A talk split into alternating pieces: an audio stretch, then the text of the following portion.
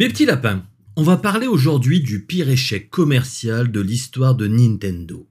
Celui dont ils ont hyper honte, qu'ils essayent de cacher coûte que coûte, quitte à sauter à pieds joints sur la mode de terre dans laquelle ils l'ont enfoui. Je veux bien entendu parler du superbe Virtual Boy, que moi personnellement j'aime beaucoup. Bah oui, que voulez-vous Non seulement j'ai vraiment des goûts discutables, mais en plus j'adore les losers de classe internationale. Le Virtual Boy est de cette trempe. Comme disait Jacques Brel, être désespéré, mais avec élégance.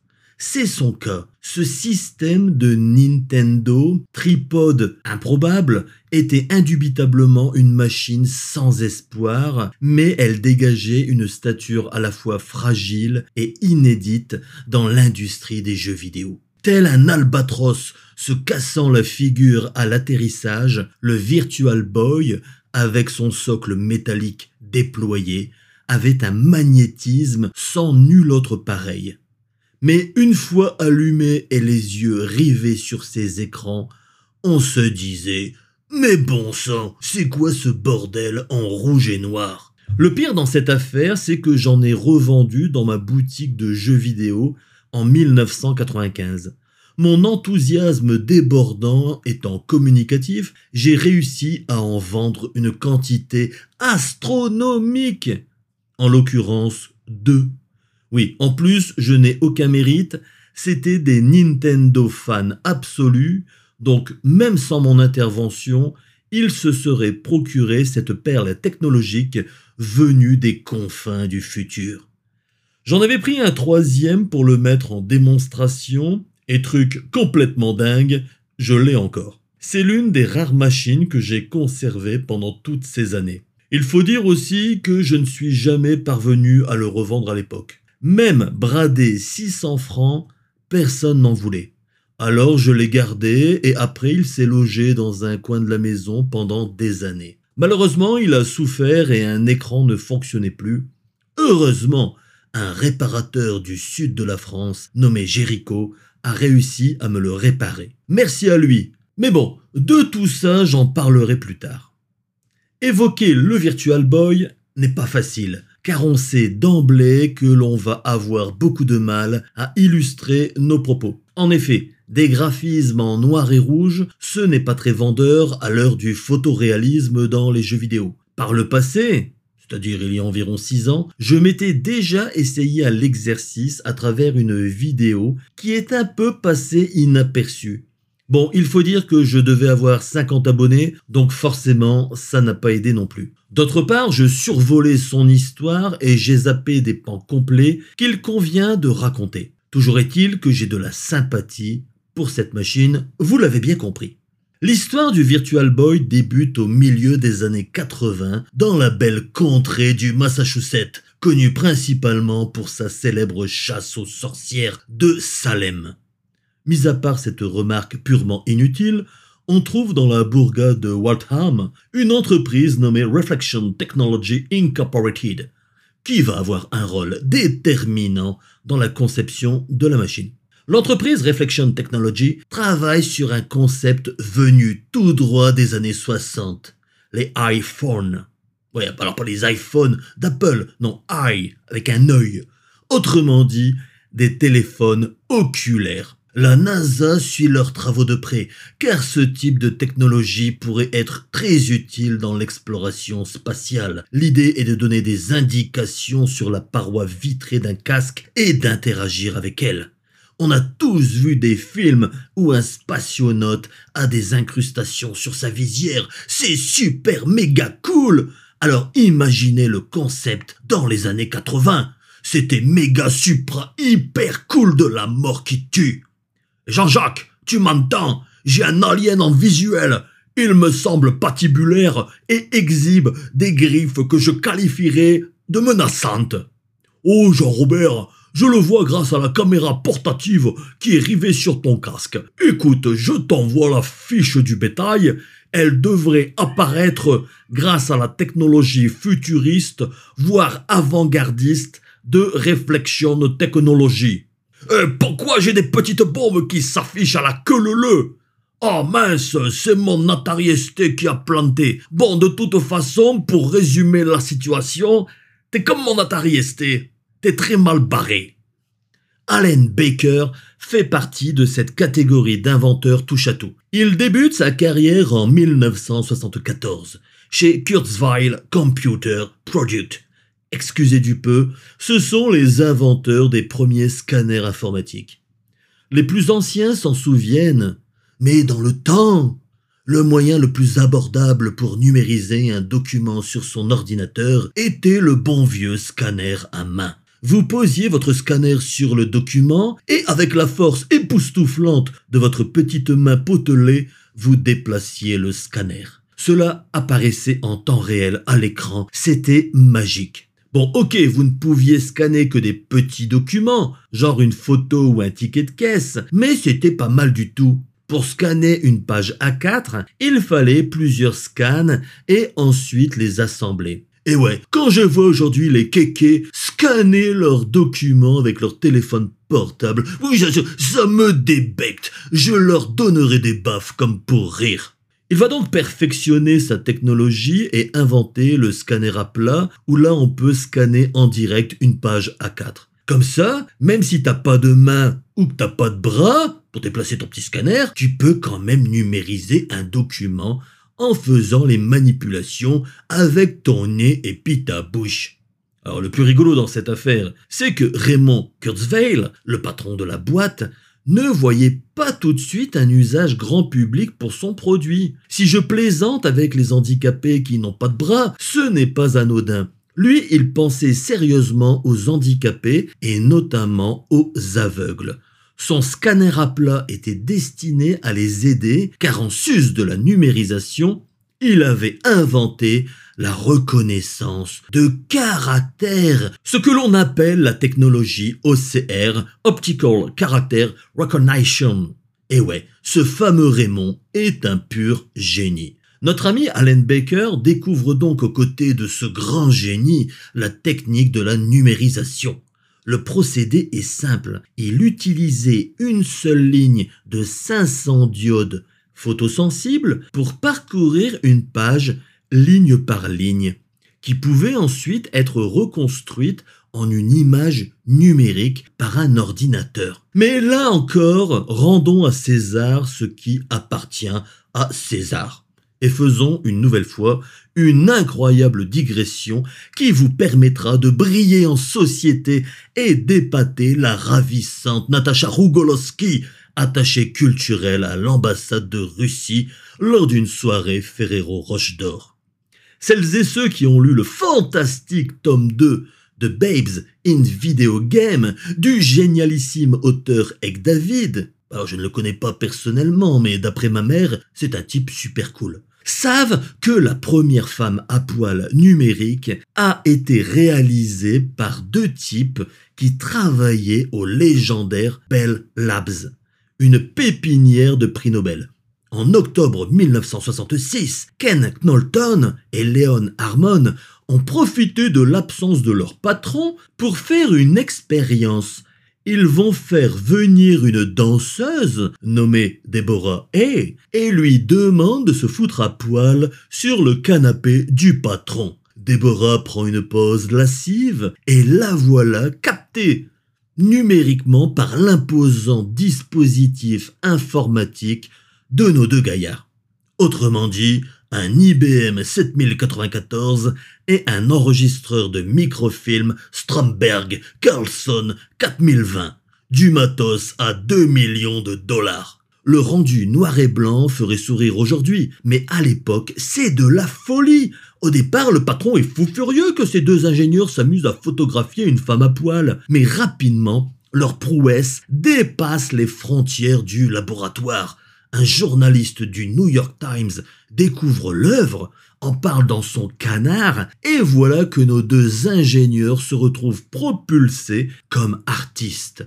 Leur œuvre sobrement intitulée Computer Nude sera même exposée au musée d'art contemporain de New York. Excusez du peu. Au-delà de cette performance, cette découverte sera la base des capteurs CCD. CCD pour Charge Couple device, autrement dit la capture numérique d'une image par photodiode. Quand vous prenez une photo avec votre téléphone de votre bonne femme en train de roupiller dans le canapé, il faut savoir que c'est grâce à cette incroyable technologie que vous pouvez le faire. Manque de bol pour Ken Knorton et Léon Harmon, deux autres ingénieurs des Labobel vont leur piquer le concept, le développer et l'améliorer. C'est donc George Smith et Willard Boyle qui déposent en premier le brevet du capteur numérique.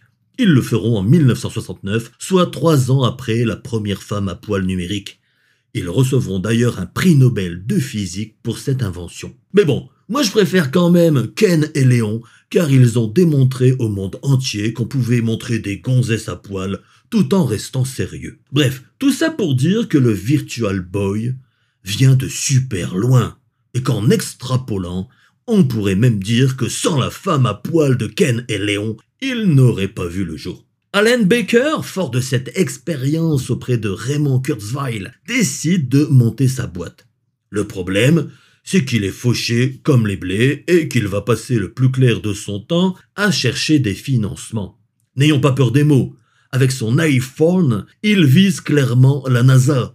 Vous allez me dire, comment a-t-il eu cette idée? En fait, c'est tout con. Un jour, il prenait l'avion il se dit que ça serait quand même vachement sympa si on pouvait brancher le Private Eye sur son PC portable.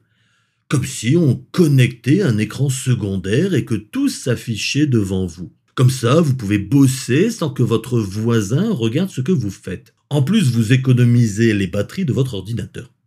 Bon, moi je suis sûr que c'était pour mater des gonzesses en bikini, mais on va lui accorder le bénéfice du doute et dire que c'était une motivation purement professionnelle et qu'il souhaitait regarder des tableurs Excel.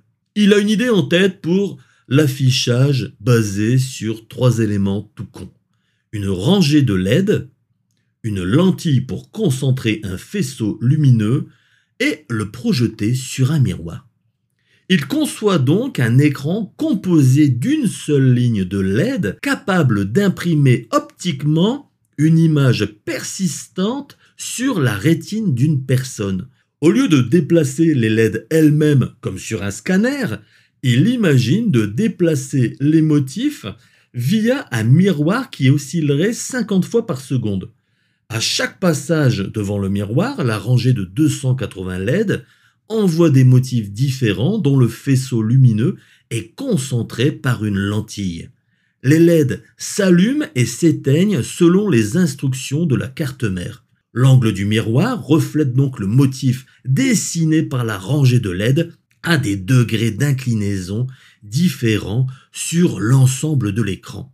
Avec cette fréquence de 50 images par seconde, notre cerveau de poulpe est complètement berné et la supercherie fonctionne parfaitement.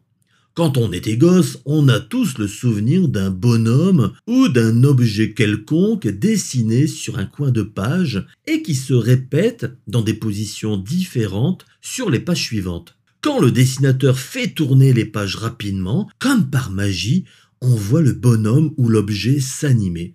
C'est notre cerveau qui crée cette persistance. Concernant le Private Eye, notre œil voit une image alors qu'en réalité, celle-ci est découpée en une multitude de tranches. Cette technologie est nommée le SLA, Scan Linear Array. L'avantage, c'est qu'on obtient une image très lumineuse et très nette à haute résolution. Allen Baker est donc capable d'afficher une résolution de 720 sur 280, soit vous donnez l'illusion que vous regardez 201 600 pixels à l'écran, c'est-à-dire 720 points de haut sur 280 points de large. Alors qu'en réalité, il n'y a que 280 petites diodes, soit l'équivalent de 280 petits pixels. Le procédé est donc hyper économique et bluffant. Qui plus est, la couleur est techniquement possible. On peut très bien rajouter des diodes vertes et bleues mais le souci, c'est que la miniaturisation a ses limites. Imaginons sans diode rouge, sans diode verte et sans diode bleue. Cela nous fait une résolution trois fois moindre. En effet, pour simuler la couleur, il faudrait accoler chaque diode d'une couleur différente avec ses deux autres petites copines pour simuler un pixel coloré. On aurait donc une résolution de 100 et non pas de 300. Bref, pour avoir la couleur sur le Private Eye tout en conservant le même confort visuel, il faudrait 840 LED. Économiquement, ça n'est pas possible dans le contexte de la fin des années 80. Sans oublier qu'il faudrait un bon processeur pour convertir les instructions d'allumage et d'extinction des diodes. Il conçoit un prototype et va voir son ancien patron, Raymond Kurzweil. Ce dernier lui donne plein de thunes et Allen est super content car il va pouvoir sniffer de la coque avec des filles de petite vertu. Comme il lui reste un peu de monnaie, il crée officiellement Reflection Technology en 1986. Baker embauche deux personnes, un ingénieur en mécanique nommé Greg Hunter et un comptable car il se rend compte qu'il a déconné en dépensant 95% du budget avec des gonzesses. En 1987, Steve Leipzig, hyper doué en marketing, les rejoint. Cette fine équipe s'installe dans le sous-sol d'une ancienne boulangerie de Cambridge, dans le Massachusetts. Steve dira plus tard que tout le monde sentait le pain quand il travaillait. Cette anecdote est complètement inutile, mais ça ne mange pas de pain de vous la raconter. Mais avant de développer son iPhone, avec ses petits copains, Allen Baker, le président de Reflection Technology, met l'accent sur son Private Eye. Un brevet est déposé en 1988 et la première commercialisation est faite en 1989. Cette fois, le principe est simple. C'est comme l'iPhone, mais en plus petit. Car oui, j'ai oublié de vous le dire, mais le prototype d'iPhone nécessite le transport d'une valise, ce qui est plutôt encombrant pour un tel procédé. Du coup, faut sérieusement plancher sur la miniaturisation du bousin. On se retrouve donc avec un écran portable monochrome fixé sur un léger casque, voire un serre-tête. Les applications sont multiples selon son président. Par exemple, un ingénieur pourra connecter son ordinateur au Private Eye pour travailler en toute discrétion. Il pourra également lire un fax et avoir les mains libres pour effectuer d'autres tâches comme par exemple faire du kung-fu ou entamer l'ascension du Kilimanjaro. Autre possibilité, un médecin pourra connecter du matériel médical, comme un oscillateur. Bon, il y, a plein d'options. Steve Leipzig, qui veut vraiment décrocher un contrat avec l'aérospatiale, annonce dans la brochure commerciale que des mécaniciens peuvent réparer des engins volants, les mains dans le cambouis, tout en lisant la documentation technique. Enfin, c'est la dernière application qui nous intéresse. On peut imaginer de nouveaux jeux. En effet, le fait d'avoir un seul écran et donc un seul œil rivé sur l'écran, notre cerveau fait un mix des deux yeux. Comme par magie, le texte ou le dessin projeté sur l'écran est visible en surimpression sur tout ce qui nous entoure. Cela rejoint l'idée du casque avec incrustation sur la visière. Forcément, avec cette réalité augmentée avant l'heure, Reflection Technology pense que de nouveaux types de jeux vidéo pourraient être envisagés. Même s'ils n'existent pas encore, on peut imaginer une chasse aux Pokémon dans l'entrepôt de surgelés Picard. Oh Jean-Robert, regarde, il y a un énorme salamèche level 28 qui s'approche de la barquette de moule. Oh mais Francis, tu es con, c'est Josiane de la Conta. Elle vient faire l'état des stocks. Oh putain, autant pour moi. Faut dire, elle a un peu pris des mamelles, la Josiane. J'ai Tintin, Francis. J'ai Tintin. C'est pas de ma faute si je prends du volume ma mère. Au bureau, on a trois palettes de chouquettes. À la crème, bientôt périmées. On va pas gâcher. Pour sûr, Josiane, faut pas gaspiller. Et puis, ça te va bien, ça te rend plus jovial. Flatteur va.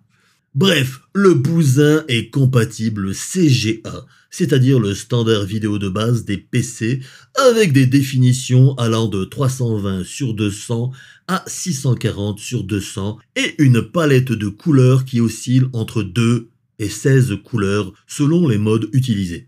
C'est tout simplement époustouflant. Bien entendu, le Private Eye est monochrome, donc on oublie cette fonctionnalité du mode CGA. L'écran est minuscule, 1 pouce 1 quart de hauteur sur 1 pouce 1 tiers de largeur, ce qui équivaut, selon la brochure commerciale, à un écran virtuel de 12 pouces. La résolution est de 720 sur 280 pixels. La technologie repose sur 280 LED disposés verticalement et un miroir qui reflète l'image souhaitée. L'inconvénient, c'est qu'il faut insérer une carte dans le PC, celle qui embarque toute la technologie nécessaire au fonctionnement. Enfin, il y a aussi un logiciel spécifique à installer pour transformer ce qu'il y a sur un écran typique d'un PC sur le Private Eye.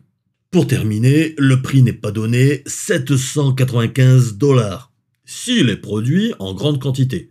Pour l'instant, leur prototype coûte la bagatelle de 5000 dollars. Donc faut vraiment trouver un gros client. Pour des raisons purement économiques, ils choisissent des diodes rouges. Ce sont les plus abordables. Pour une raison que j'ignore complètement, les diodes bleues sont les plus chères. D'un point de vue politique, je dirais que c'est normal. Le rouge est souvent associé aux communistes et donc aux prolétaires, et le bleu aux gens de droite, donc aux bourges. Mais honnêtement, je ne voudrais pas vous induire en erreur avec cette pensée très approximative. Steve Lipsey a recruté un copain, Neil Golden, pour tenter de vendre le produit aux industries médicales, militaires, industrielles et de divertissement.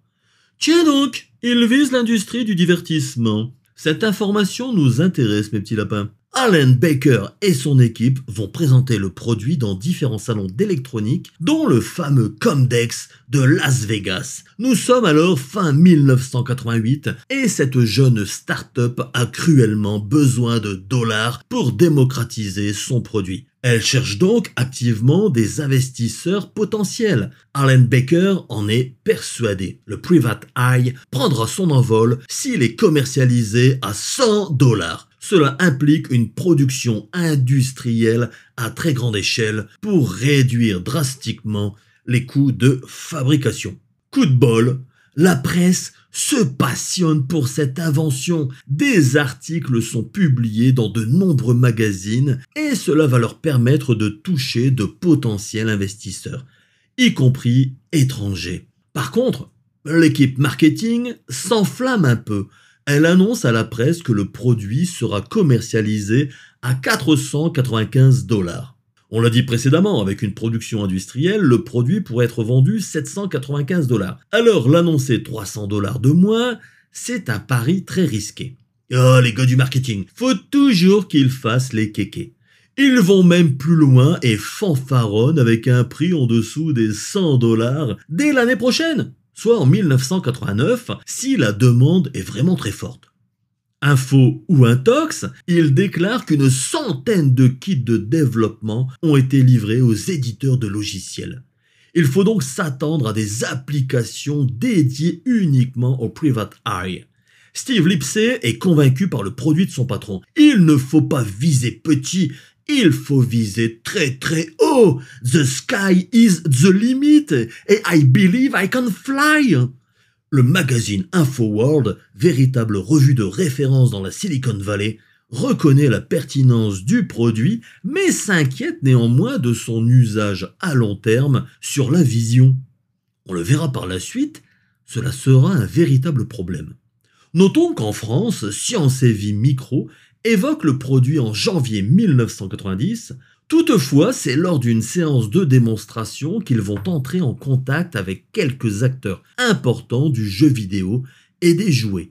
Mattel, Hasbro et Sega montrent un réel intérêt pour cette technologie, mais estiment qu'il sera difficile d'y trouver une déclinaison commerciale à un prix abordable.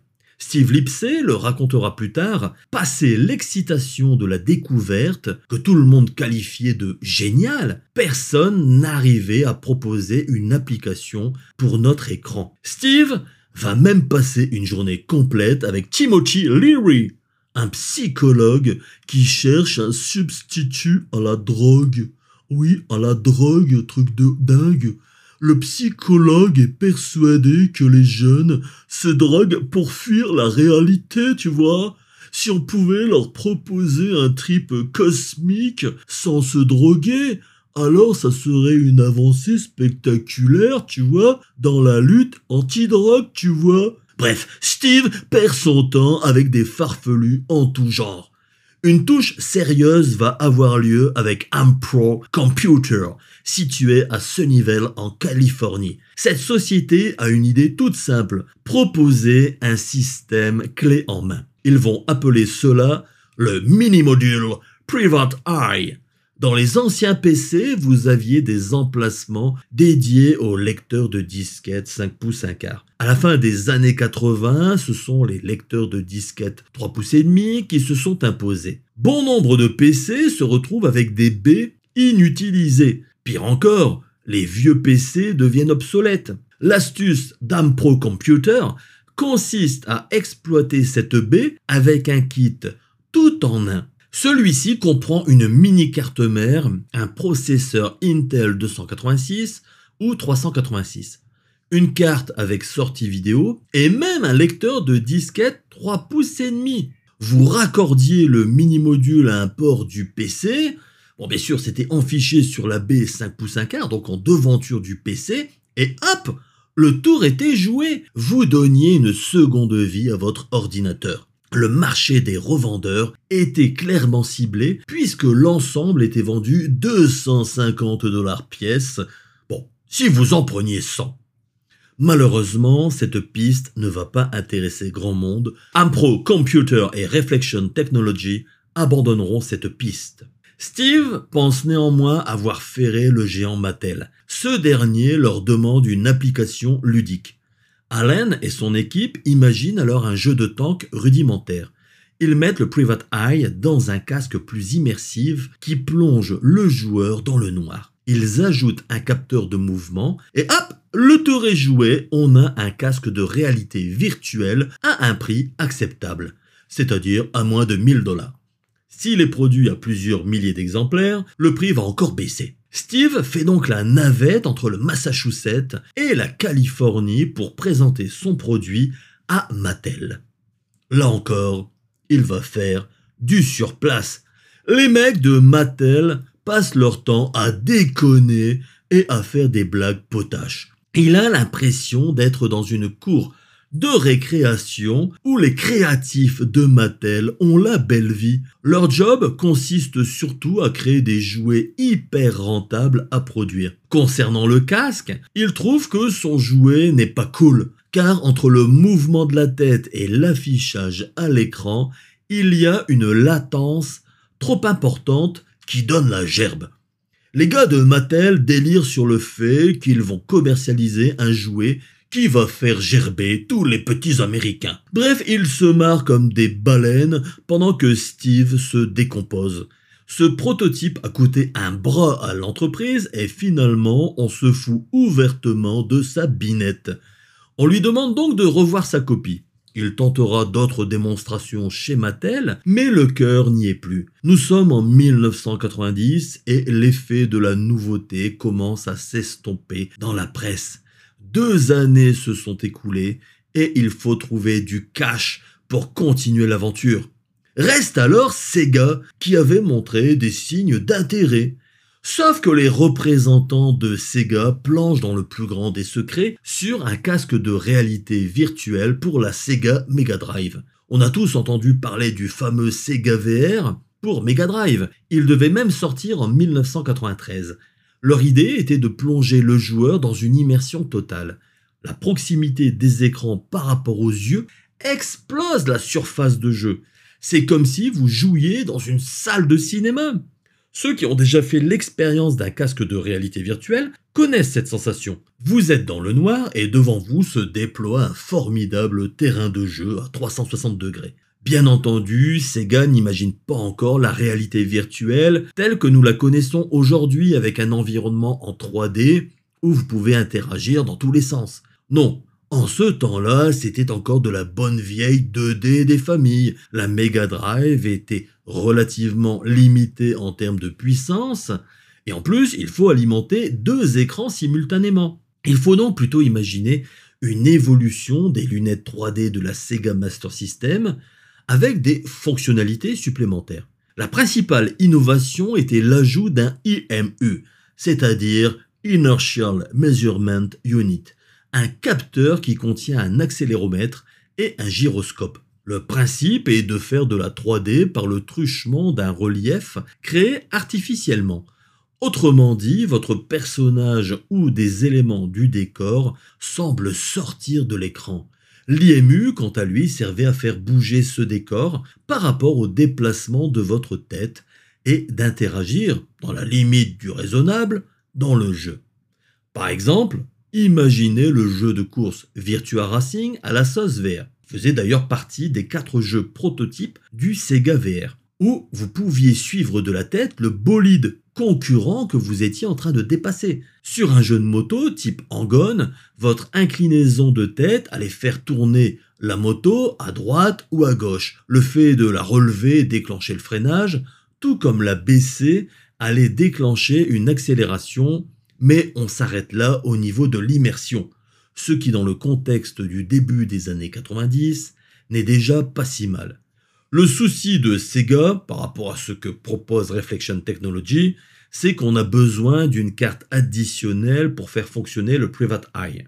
Il faudrait donc que le casque soit relié à une cartouche ou un accessoire additionnel contenant les composants. D'autre part, nous sommes sur un rendu monochrome, et ce n'est pas ce que souhaite développer Sega. Car oui, Sega, c'est des couleurs qui pètent de partout. Ils sont pas là pour faire du monochrome tout pourri à la Nintendo Game Boy. Comme je le dis toujours, Sega, c'est la classe à Dallas, pas la loose à Toulouse. Tom Kalinski, le patron de Sega of America, après avoir échangé avec ses équipes, va se rendre à l'évidence. La technologie du Private Eye est gentille, mais elle n'est pas adaptée à l'objectif visé par Sega. Le développement du Sega VR évoluera vers un prototype en couleur, mais il sera reporté maintes et maintes fois jusqu'en 1994 pour être ensuite complètement abandonné. Bien plus tard, Tom Kalinski déclarera L'un des problèmes majeurs du Sega VR était que presque tout le monde tombait malade. Cela causait un grave mal de mer et certaines personnes ont eu de sérieux maux de tête. Plus tard, constatant le fiasco total du Virtual Boy, il ajoutera Je pense que nous avons eu raison de décliner l'offre de Reflection Technology.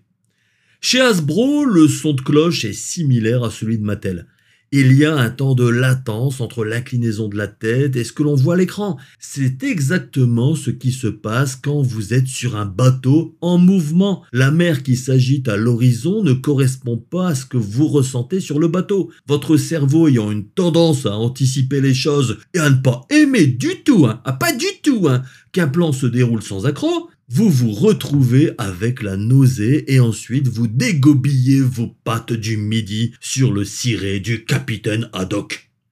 En parallèle à son Private Eye, qui dans l'absolu pourrait recevoir d'autres types d'écrans que celui que propose Reflection Technology, la firme a breveté indépendamment le SLA, Scan Linear Array, comme je l'ai dit précédemment, c'est une technique basée sur une rangée de LED qui projette 50 images par seconde sur un miroir. Bien évidemment, Reflection Technology aimerait que ceux qui achètent le brevet du Private Eye utilisent le procédé SLA, mais il faut avoir conscience que les deux ne sont pas obligatoirement liés. En effet, il faut bien distinguer les deux concepts.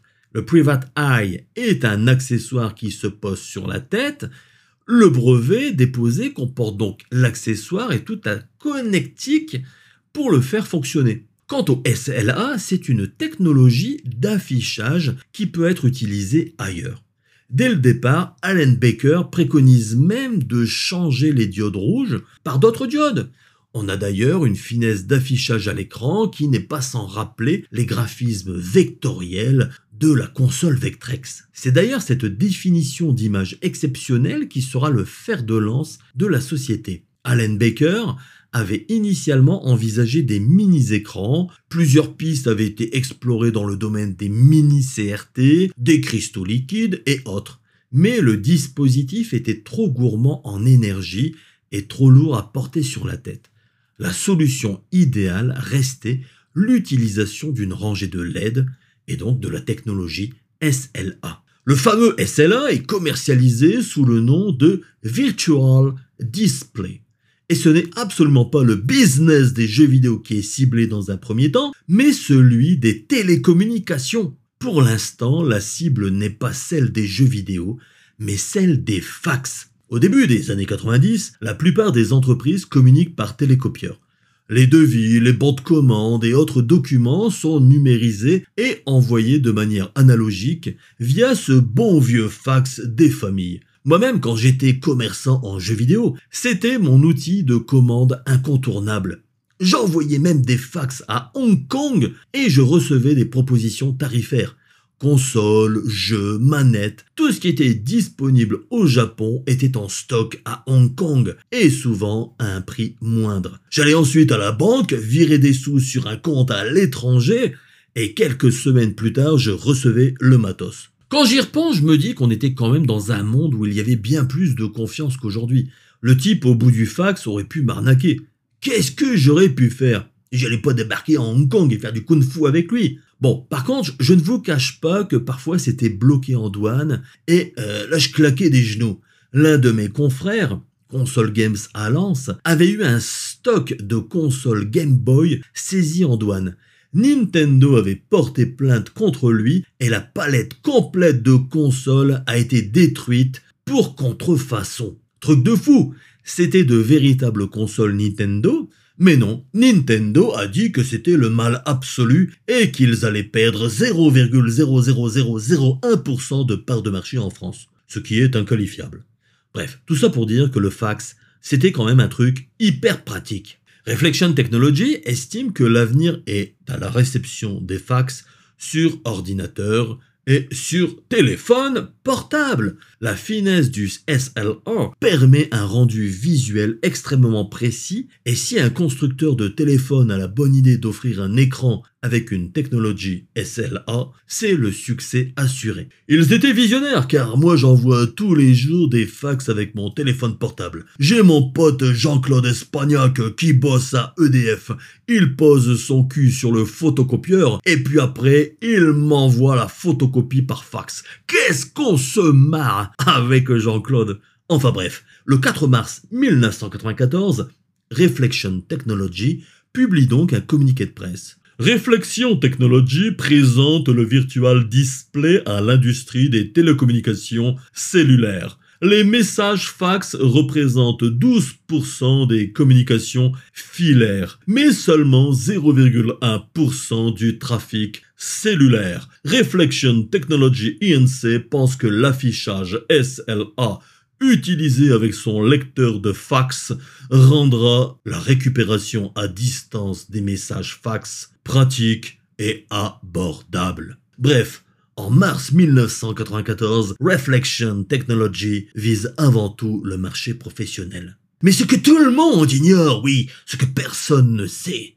c'est qu'en 1990, la technologie SLA a tapé dans l'œil de quelques huiles de Nintendo et pas des moindres. Et oui, la boîte américaine pour chasser plusieurs lièvres en même temps. Si Hasbro, Mattel et Sega ont jeté l'éponge, Nintendo montre quelques signes d'intérêt. L'homme qui a réussi à convaincre Nintendo se nomme Jack Plimpton. C'est ce qu'on appelle un apporteur d'affaires.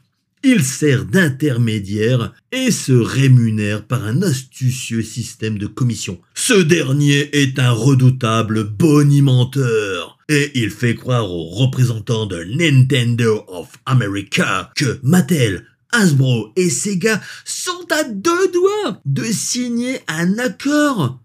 Mais au vu du succès du Game Boy, bon bah lui tu vois il serait plutôt tenté de signer avec Nintendo.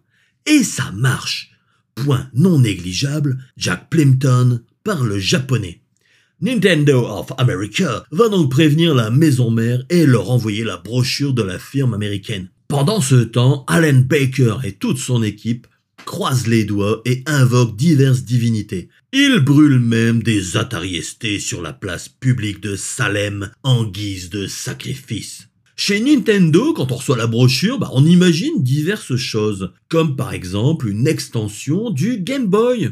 Genre un accessoire high-tech qu'on viendrait brancher sur le Game Boy et qui permettrait de donner une nouvelle dimension au jeu. Comme en plus c'est monochrome, ça peut le faire finger in the noise. Gunpei Yokoi planche donc sur la question avec ses copains ingénieurs. Ils se disent qu'on pourrait aller beaucoup plus loin et imaginer des jeux 3D spécifiques. Pour faire simple, tous les jeux Game Boy seraient compatibles, mais ceux qui auraient un logo 3D auraient une fonctionnalité supplémentaire.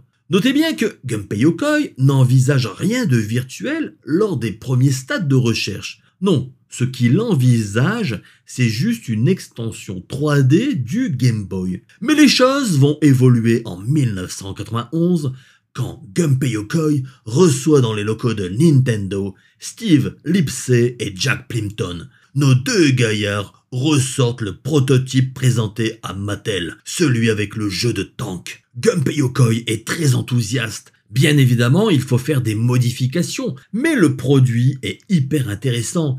Steve et Jack font des pas de breakdance et tentent un moonwalk croisé. Mais ils échouent. Quand Gumpé se retourne, il voit deux Américains cul à cul et se dit qu'ils sont vraiment cinglés au State. Pour tout vous dire, Gumpé n'a pas trop le moral. Certes, le Game Boy se vend des dizaines de milliers d'exemplaires, mais il sent que l'industrie prend un mauvais tournant. Tous les constructeurs se lancent dans une course technologique et lui ne s'y retrouve pas. Il est persuadé que ce surarmement technologique va déboucher sur de beaux graphismes, mais que cela se fera au détriment du plaisir de jouer. Il pense même que le grand public risque de se détourner des jeux vidéo. Bref, il a une sorte de vague à l'âme. Il est alors âgé de 49 ans et a envie de quitter Nintendo. L'entreprise est devenue énorme et il regrette l'époque où l'entreprise était encore à une dimension familiale Aujourd'hui, même s'il a encore l'oreille du président, il doit faire valider ses projets à des types plus jeunes que lui, qui ont l'outrecuidance de vouloir lui apprendre son métier. Le projet des deux Américains tombe à pic et l'envie de quitter Nintendo s'éloigne un peu. Le Private Eye et la technologie SLA, déclinée ici dans un casque, permet de projeter une profondeur infinie. Certes, c'est en rouge et noir, mais cet effet de 3D est saisissant. Pour lui, le téléviseur a atteint ses limites. On ne peut que proposer des images plus belles, mais aucune nouveauté. Alors qu'avec la 3D, on peut imaginer des variations infinies. On va au-delà de l'écran. Gunpei en est persuadé. On tient là une technologie qui peut révolutionner le monde des jeux vidéo. Il donne donc son accord, mais le plus dur reste à venir il faut convaincre le conseil d'administration dirigé par le redoutable Hiroshi Yamochi.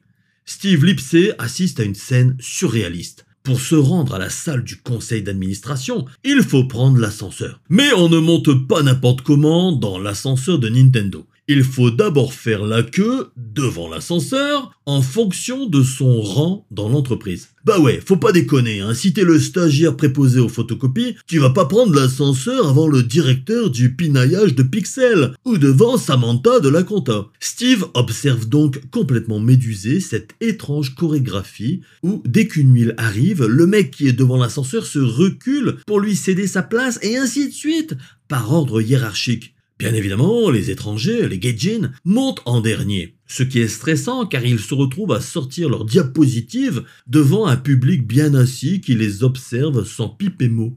D'ailleurs, Steve remarque que l'on ne s'assit pas n'importe comment dans une salle du conseil d'administration de Nintendo. Il y a également un protocole à respecter. Chaque place indique le rang hiérarchique dans l'entreprise, en fonction de la chaise du président. Le directeur du marketing ne va pas se mettre avec ses collègues du marketing. Non, non, il va se mettre à côté du directeur des ventes qui lui est supérieur. Par contre, comme il est supérieur au directeur de la communication, il se placera avant lui.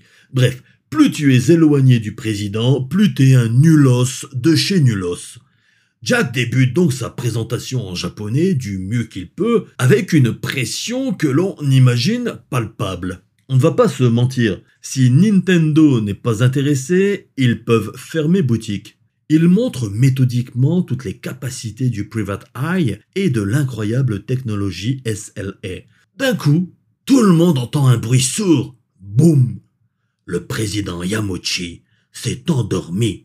Le gredin roupille, la tête posée sur la main, et personne ne bronche. Tout le monde fait comme si de rien n'était. Steve et Jack continuent la présentation, mais ils se disent que c'est fichu. Personne ne validera le projet. Surtout que par mimétisme corporatiste, les personnes les plus proches du président, et donc les potentiels décideurs ou influenceurs du président, affichent un désintérêt poli.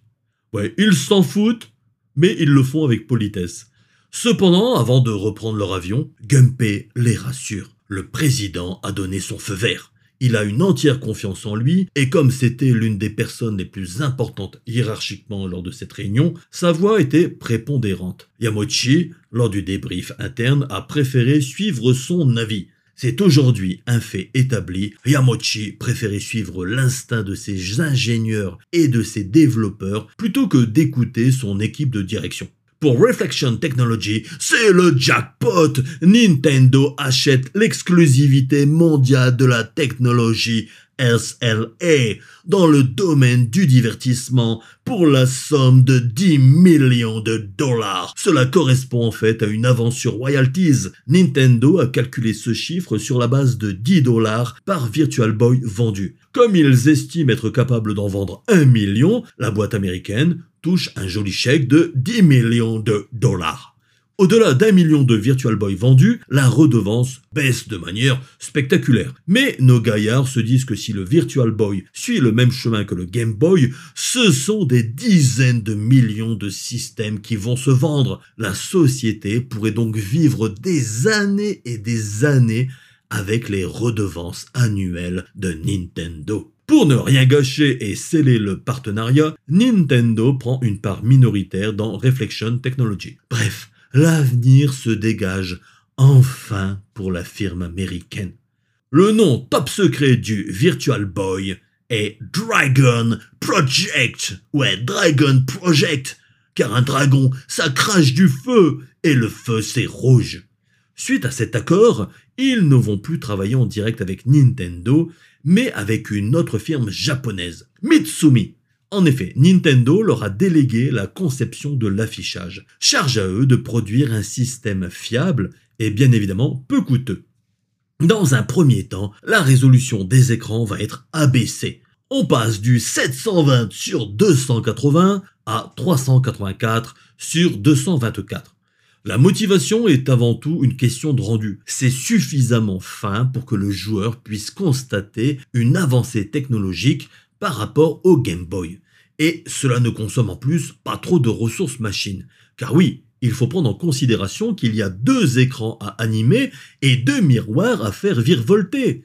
Et si on ne parle pas de fax statique ou de tableur Excel en provenance de Samantha Daconta, mais bel et bien de jeux vidéo où ça bouge de partout. Des résolutions trop hautes vont demander beaucoup plus d'instructions et cela va surcharger le processeur central. La finalité n'est pas de faire une bête de course, mais un produit convivial qui ne va pas épuiser les six piles de la machine d'un claquement de doigts. Le courant passe bien entre les deux firmes et les travaux avancent rapidement. Toutefois, c'est chez Nintendo que les choses vont se corser. Si les Américains ont choisi comme nom de code Dragon Project, ouais, ça s'en jette, les Japonais vont être plus terre à terre et le nommer VR32.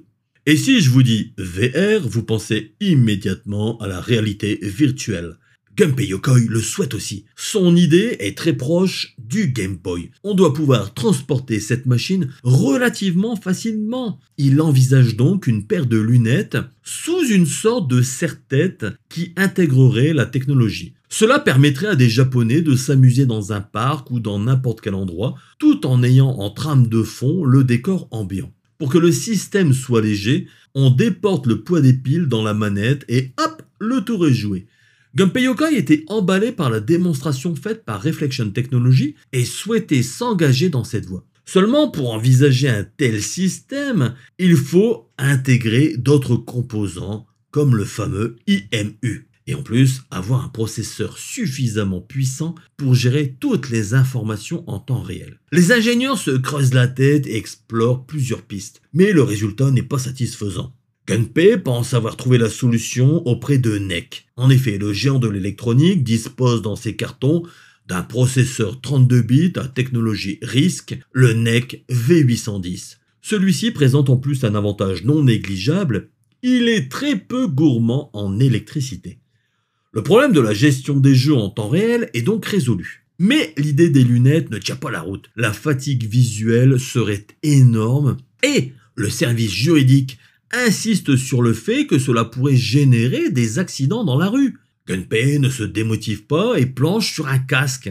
Cette fois, le joueur sera plongé dans un noir sidéral et ne pourra pas se déplacer. On élimine donc le risque d'accident. Mais le service juridique revient avec cette fois d'autres arguments émis par des ingénieurs de chez Nintendo. On ne connaît pas encore les risques liés à l'émission d'ondes près du cerveau. Or, le VR32 regorge de puces électroniques qui vont émettre un rayonnement. Qui sait si cette affaire ne pourrait pas déboucher sur des tumeurs cérébrales? La solution serait de placer une plaque métallique pour protéger le joueur, mais en faisant cela, on alourdit davantage le système. Comme ce sont des jeunes qui vont principalement l'utiliser, ils risquent d'avoir mal à la nuque. Mettre une charge sur la tête n'est pas sans incidence sur l'ossature des jeunes enfants et surtout sur leur croissance. Bref, faut faire gaffe avec tout ça. Gunpei se creuse les méninges et propose une ultime alternative. On ne pose plus rien sur la tête, on fait supporter la charge par les épaules grâce à un support adapté. Mais cette solution ne satisfait personne. On perd en effet le côté ludique de lever, tourner et baisser la tête. C'est le corps qui devrait donner l'impulsion pour déclencher un mouvement à l'écran. Le service juridique, encore lui, trouve que c'est encore plus dangereux car on va mettre une sorte de harnais à des gamins qui vont gesticuler. De plus, ils ne peuvent pas voir ce qu'il y a devant eux. Et les gamins, ils risquent de tomber et de se faire mal. Bref, on recommence à zéro. Un peu par dépit, le VR32 va se muer en simple machine de jeu en trois dimensions. Cela fait maintenant deux ans que les équipes de Nintendo planchent sur la question et il faut absolument sortir le produit. Un problème ne venant jamais seul, Nintendo est confronté à un autre problème, les habituelles usines asiatiques de Nintendo ne sont pas en mesure de fabriquer le Virtual Boy. Nintendo se voit contraint de construire à la hâte une usine en Chine dédiée uniquement à l'assemblage du Virtual Boy. Enfin, Hiroshi Yamochi demande en personne à Gunpei Yokoi de ne pas solliciter Miyamoto avec un nouveau Mario. La priorité des priorités, c'est la Nintendo 64 et l'essentiel des équipes de recherche et de développement est mobilisé sur cette machine et sur rien d'autre. Gunpei sera vexé par cette remarque car il a l'impression que sa machine est juste là pour occuper le terrain en attendant la Nintendo 64. Gunpei va donc avoir des développeurs de jeux peu expérimentés pour concevoir des titres. Pire encore, Hiroshi Yamochi va revenir le voir pour lui dire de minimiser les jeux tirés de la licence Mario. Ainsi, le développement de Mario Clash sera suspendu et reporté à une date ultérieure, car je vous rassure, il sortira quand même, tout comme celui du jeu de plateforme Mario qui était en cours de développement et qui en définitive sera purement et simplement annulé. Au final, il n'y aura en Day One que Mario Tennis pour booster les ventes de la machine. Hirochi Yamochi veut en effet que le premier Mario en 3D apparaisse sur la fantastique Nintendo 64. Donc il ne faut pas décevoir les joueurs avec un pseudo Mario en 3D qui ne révolutionnerait pas le genre. Il faut dire que c'est en partie vrai. Mario 64 sera une claque monumentale lors de sa sortie, mais on peut comprendre également que Gunpei soit vexé de ce manque flagrant de considération. L'année 1994 est une année pleine de rebondissements. Aujourd'hui, l'histoire est connue, mais à l'époque, Sega of America, présidé par Tom Kalinske et Sony Interactive Entertainment, présidé par Olaf Olafsson, travaillent ensemble, main dans la main. On les soupçonne même de se rouler des pelles derrière l'église. Vexé de s'être fait jeter par Nintendo pour l'élaboration du lecteur CD de la Super Famicom, Sony met les bouchées doubles pour investir le business des jeux vidéo avec son label Sony Image Soft. C'est ainsi que Sony déboule en force sur le Sega Mega CD avec des titres comme Mickey Mania, Sever Shark, Ground Zero Texas, Hook et bien d'autres encore. C'est bien simple. Sony est un acteur important et incontournable du méga CD et nos deux Américains imaginent ensemble un bel avenir au sein d'un partenariat sain et gagnant-gagnant. Ils se voient déjà gambadant, nus et insouciants, dans une prairie fleurie de la Californie. J'entends d'ici leur glaoui claquer au gré de leurs petits bons joyeux. En vérité, Sony Japon se fait les crocs sur le méga CD avant de lancer leur propre système à base de CD, la PlayStation, vous l'avez tous deviné. Pendant que les Américains roucoulaient ensemble, les Japonais de Sega tiraient la tronche. Sony était en train de balader Sega. Pire, ils étaient même condescendants avec les cadres de Sega. Ken Kutaragi, concepteur de la PlayStation, prenait de haut Hideki Sato, le patron du hardware console chez Sega.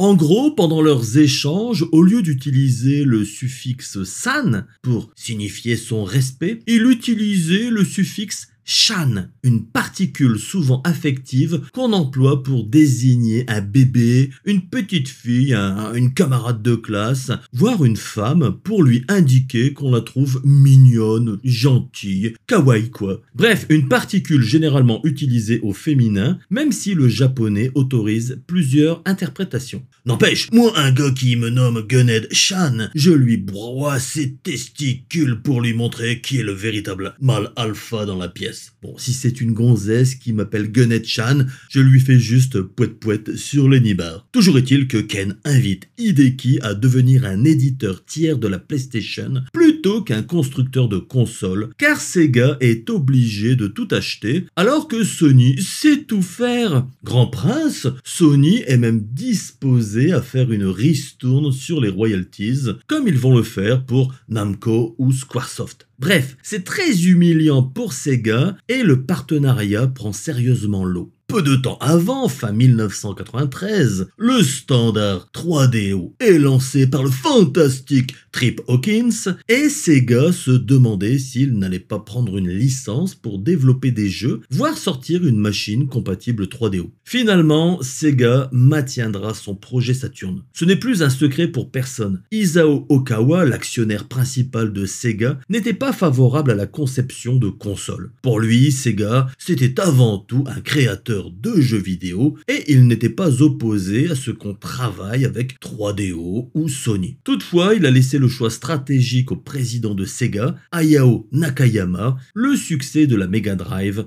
parlant pour lui. Début 1994, on perçoit donc beaucoup de réflexions du côté de Sega, de l'agitation du côté de Sony, avec une nouvelle machine, sans oublier les nouveaux venus de l'année 1993, Panasonic avec la 3DO, Atari avec la Jaguar, Commodore avec l'Amiga CD32 et Fujitsu avec la FM-Tone Marty. Cerise sur le sushi, d'autres trublions vont se joindre à la fête, Bandai avec la Pledia ou encore NEC avec la PC FX. D'ailleurs, les plus anciens s'en souviennent, mais Atari annonce qu'un casque de réalité virtuelle est en préparation pour la Jaguar. On en rigole encore.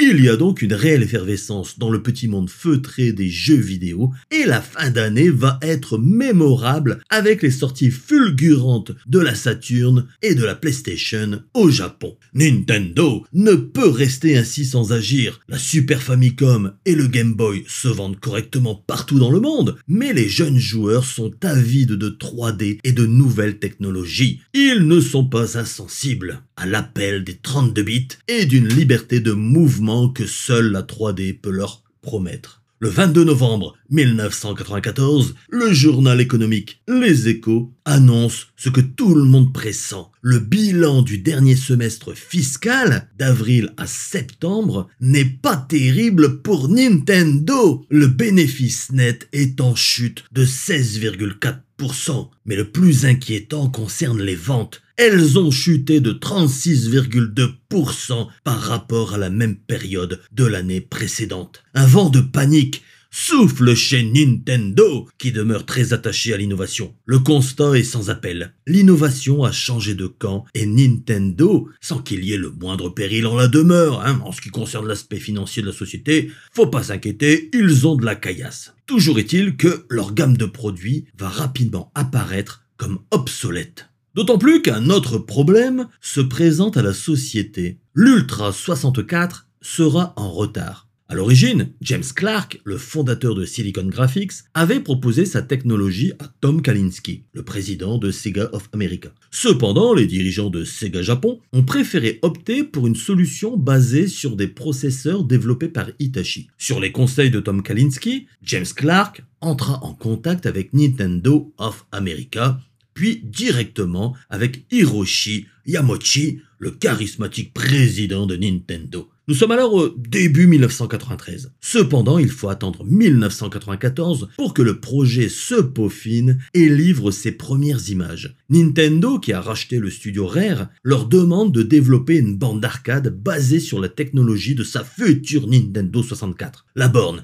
Killer Instinct sera présentée fin 1994 en même temps que Cruisin' USA développé par Midway. L'idée est de regagner du terrain en matière d'innovation et de couper l'herbe sous le pied de Sony et de Sega qui sortent leur console 32 bits. En plus, c'est toujours cool de dire qu'une console est dérivée d'une borne d'arcade, synonyme de puissance. À ce titre, le rachat de Rare a été une aubaine pour Nintendo, car le développeur, visiblement à l'aise avec les stations de travail Silicon Graphics, sort la bombe Donkey Kong Country sur une Super Nintendo en fin de cycle. Nintendo emploie la même stratégie que celle utilisée pour sabrer la sortie de la Mega Drive en 1988. En substance, pas la peine d'aller voir ailleurs les gars, on va faire un truc de fou Cependant, ça ne prend pas vraiment. Et cette fois, Sega tire son épingle du jeu. La console Saturn est un carton au Japon, boosté par le jeu Virtua Fighter que les joueurs adorent déjà en arcade. En réalité, Nintendo a prévu trois axes dans sa stratégie. Trois axes pour reprendre le leadership en matière d'innovation et pour phagocyter la concurrence. Le premier, on vient de l'évoquer, c'est le projet Reality qui deviendra à terme la Nintendo 64. On nous promet des jeux en images de synthèse. Avec la sortie de Terminator 2, puis de Jurassic Park, Silicon Graphics a acquis une renommée mondiale. Équiper une console d'une telle technologie est donc une bonne optique. La déclinaison 16 bits de la technologie de Silicon Graphics à travers Donkey Kong Country laisse présager le meilleur sur une console qui sera équipée d'une puce 64 bits. Le second axe est le satellite. Ça aussi, c'est de l'innovation, satellite. Si vous avez vu ma vidéo sur WoWo et le BS Satellaview, vous connaissez l'histoire. Nintendo est persuadé que cet accessoire peut prolonger artificiellement la vie de la Super Famicom et offrir du contenu visible nulle part ailleurs. C'est aussi l'accessoire qui permet aux inconditionnels de la marque de leur rester fidèles en attendant l'arrivée de la fameuse console 64 bits. Nintendo a investi énormément d'argent dans le projet de diffusion par satellite et pense sincèrement que la base de Super Famicom est suffisante pour rentabiliser l'affaire. Inutile de dire qu'ils vont se manger le parpaing de la réalité économique dans les gencives. Même s'ils ont tout de même écoulé plus de 2 millions de BS Satellaview, c'est largement insuffisant. Car ce qui fait la différence, ce sont les abonnements mensuels au service. Et là, bah, ça dégringole de mois en mois. Enfin, le troisième axe est le projet VR32, autrement dit le Virtual Boy. Ici, c'est clairement l'image innovante de Nintendo qui est mise en avant. Une console non pas portable, mais transportable, qui offre une nouvelle expérience de jeu qu'on ne peut pas voir ailleurs, ni sur un téléviseur, ni sur une console portable. En effet, l'idée de proposer, comme Sega et Sony, une console 32 bits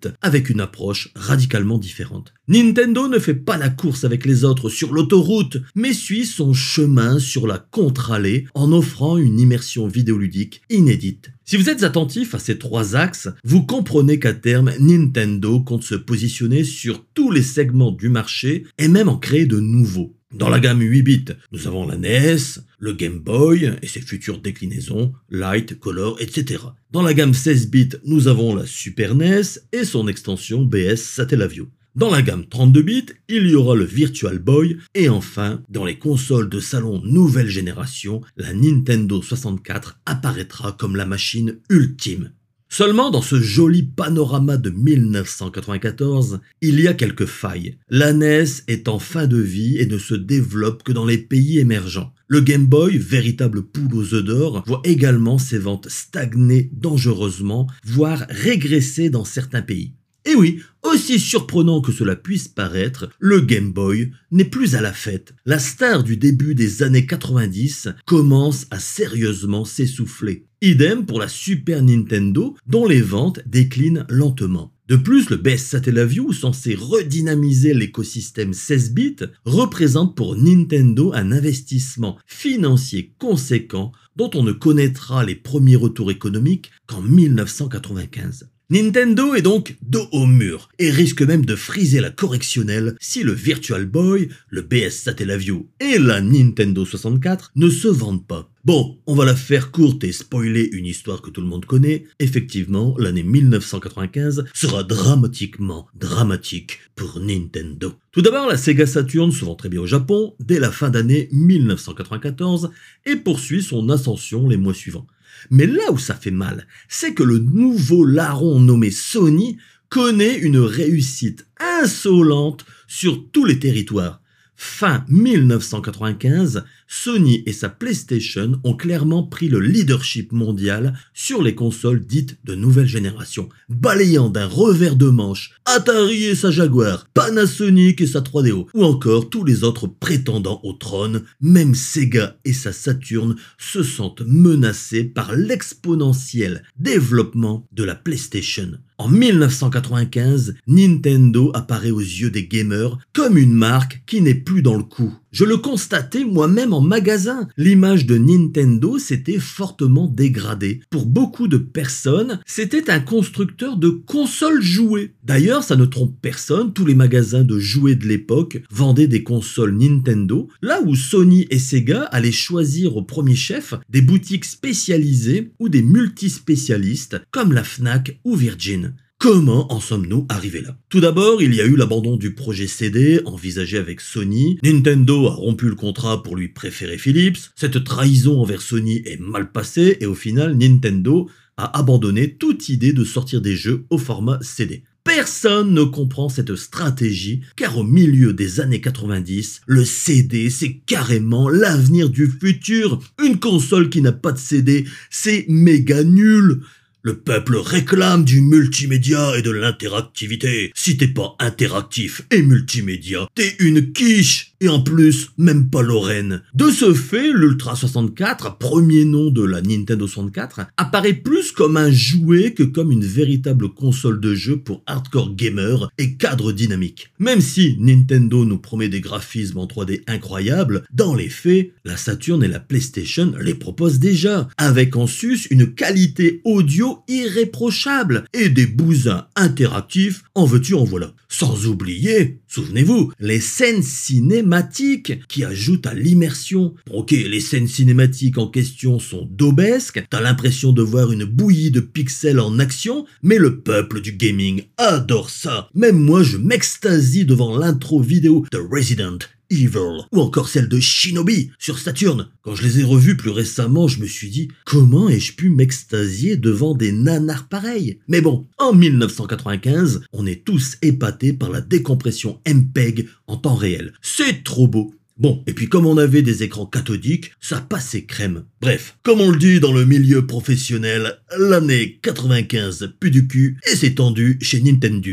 Howard Lincoln, Big Boss de Nintendo of America, tempérera cette absence de lecteur CD-ROM en annonçant en août 1995, bon c'est dire s'ils avaient les chocottes, hein, qu'un nouveau type de stockage serait disponible quelque temps après la sortie de la console à cartouche. Ce support sera plus rapide et plus fiable que le CD. Il fallait éteindre l'incendie et c'est Howard Lincoln qui s'y colle. Dès lors, les spéculations autour de ce mystérieux support de stockage, soi-disant meilleur que le CD, iront bon train. En vous disant cela, vous comprenez donc que le Virtual Boy a été un cuisant échec pour Nintendo et que le BS Satellaview, sans être un échec total, n'atteint pas encore ses objectifs de rentabilité. Heureusement, l'année 1996 va sauver Nintendo. Non, ce n'est pas la Nintendo 64 qui surgit hors de la nuit, mais plutôt une petite franchise nommée Pokémon qui va exploser les ventes de Game Boy. Un second souffle inédit qui rend de nouveau sexy un système portable qui accusait furieusement son âge. Mais ce système est amorti depuis belle lurette et ne coûte quasiment plus rien à produire. C'est le jackpot pour Nintendo qui vend des combos Game Boy Pokémon par wagon entier. C'est à ce jour la franchise la plus vendue au monde avec pas loin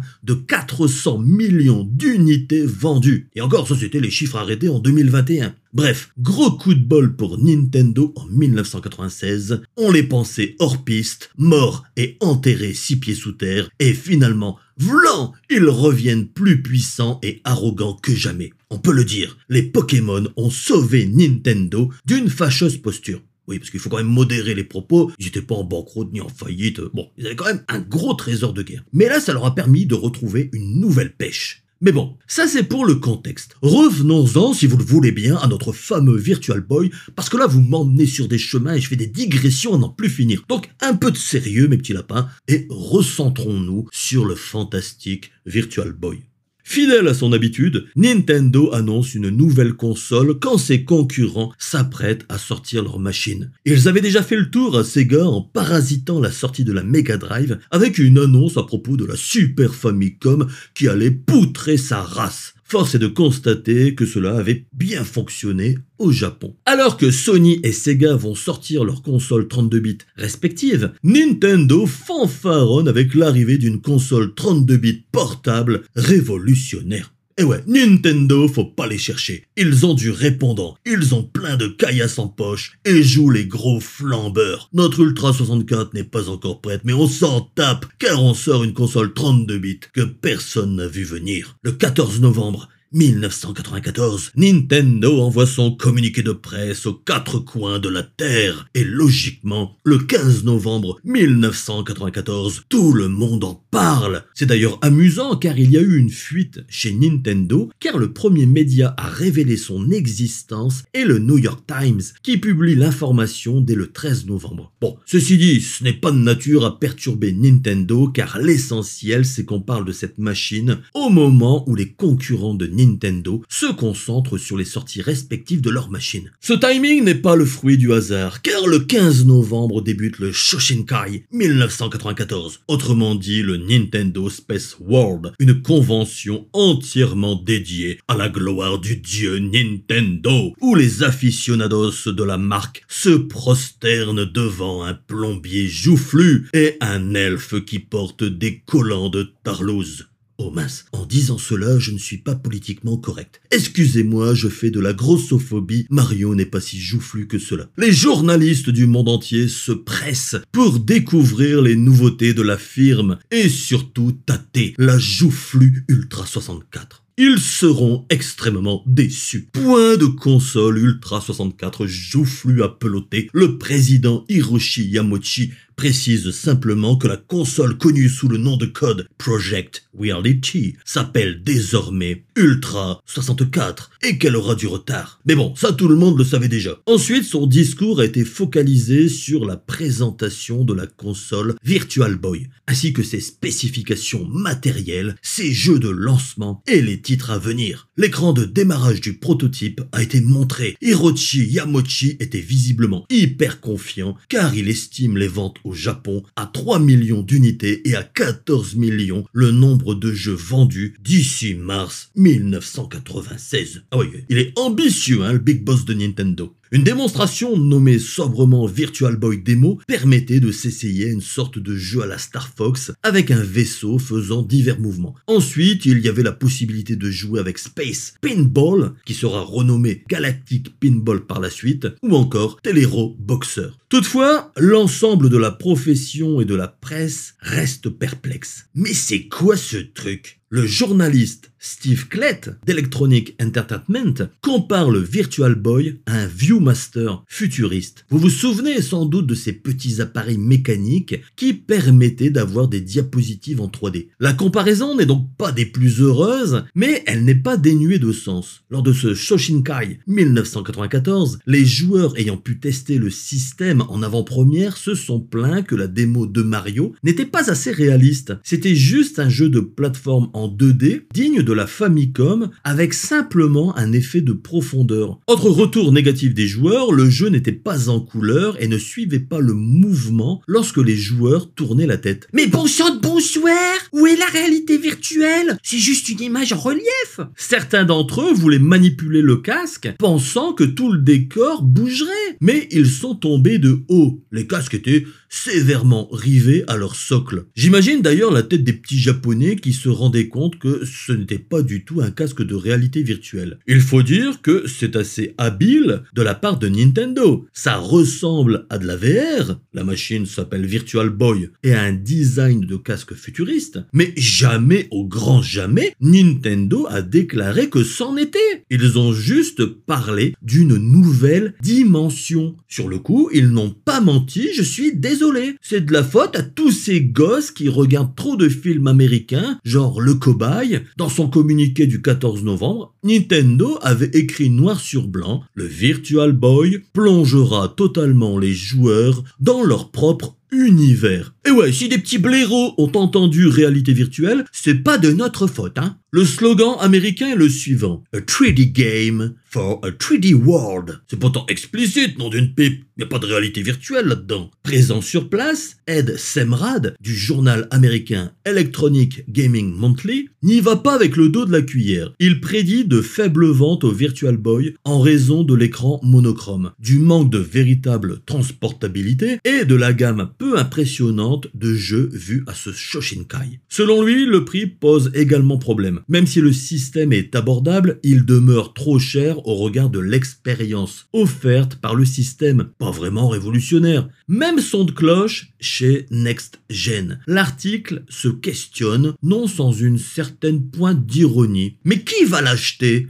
Non seulement c'est cher, mais en vérité, le terme VR est mensonger. C'est juste un effet 3D qui n'apporte rien au jeu. Ouais, je sais, ce genre d'article, ça pique. En France, Banzai, dans son numéro de janvier 1995, ne manque pas de rappeler que tout le monde attendait l'Ultra 64 et que finalement les journalistes et le public, bah, un peu désabusés, se sont rabattus sur le Virtual Boy. Il n'en demeure pas moins que Tommy François, le rédacteur, a une bonne impression de la machine qui permet d'obtenir une autre façon de jouer jeux vidéo avec une sensation impossible à retranscrire sur un simple téléviseur. On s'amusera du commentaire du journaliste qui écrit Mon petit doigt me dit qu'un Doom est en phase de finalisation chez ID Software. Je suppose que c'est le même rédacteur car on retrouve quasiment la même remarque dans CD console numéro 8. Enfin, pour vous assommer de rouge, sachez qu'une version de Doom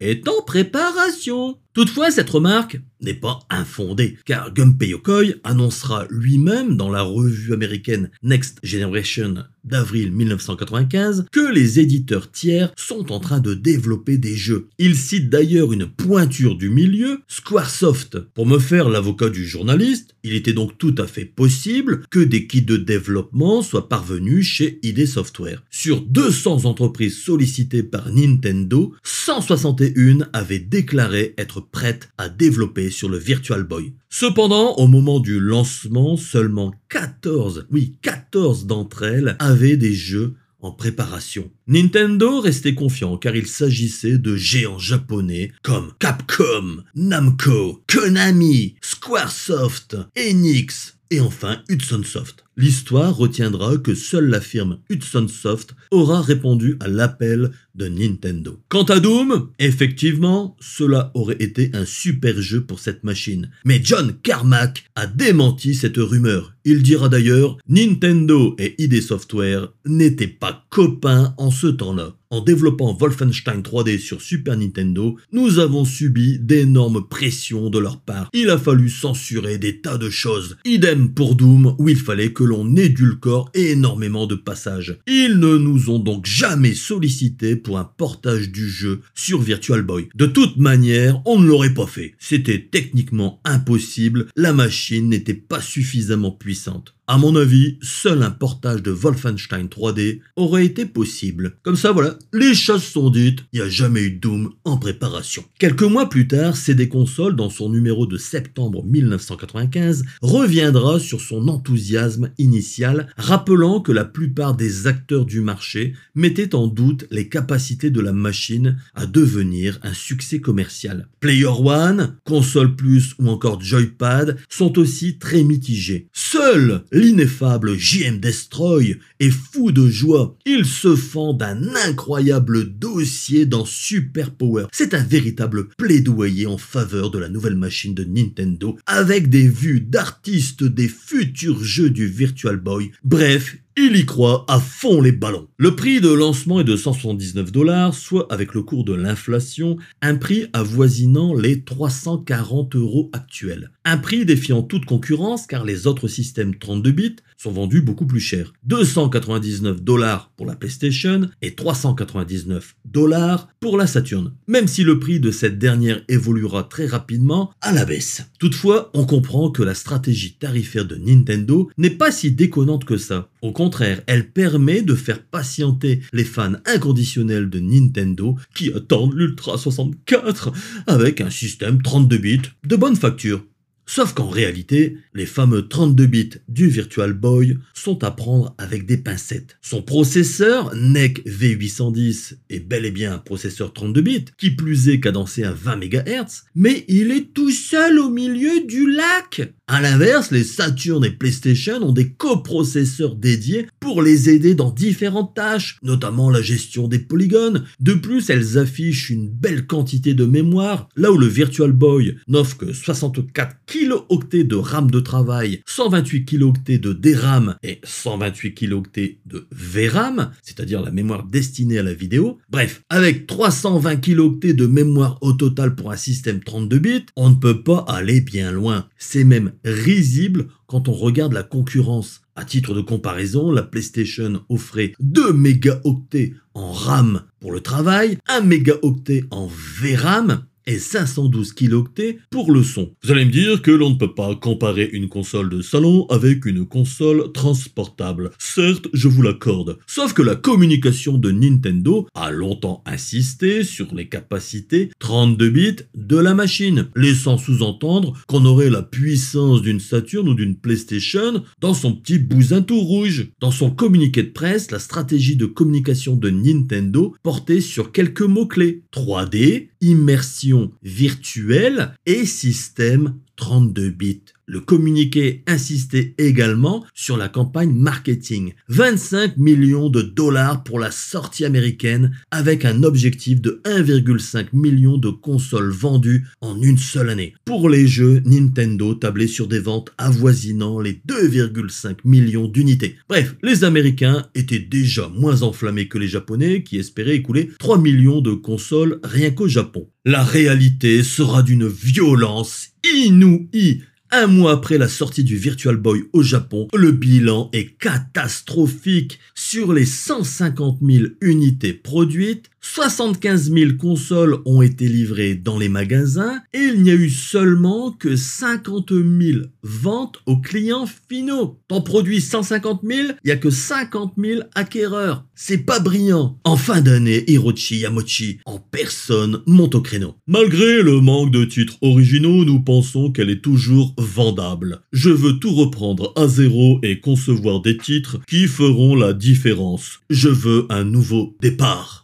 Au bout d'un an de commercialisation, 800 000 Virtual Boy ont été produits au niveau mondial et 770 000 ont été vendus au magasin, pas aux clients finaux. Comble de l'ironie, deux tiers des ventes ont été réalisées aux États-Unis Au Japon, c'est épouvantable. 250 000 machines distribuées, c'est du jamais vu dans l'histoire de Nintendo. En constatant que 30 000 pièces dorment encore en stock, Nintendo prend la décision d'arrêter les frais et stop toute commercialisation. Ah oui, c'est dramatiquement dramatique cette affaire. Et là, une fois encore, on se pose cette éternelle question. Mais bon sang de bonsoir, comment en sommes-nous arrivés là?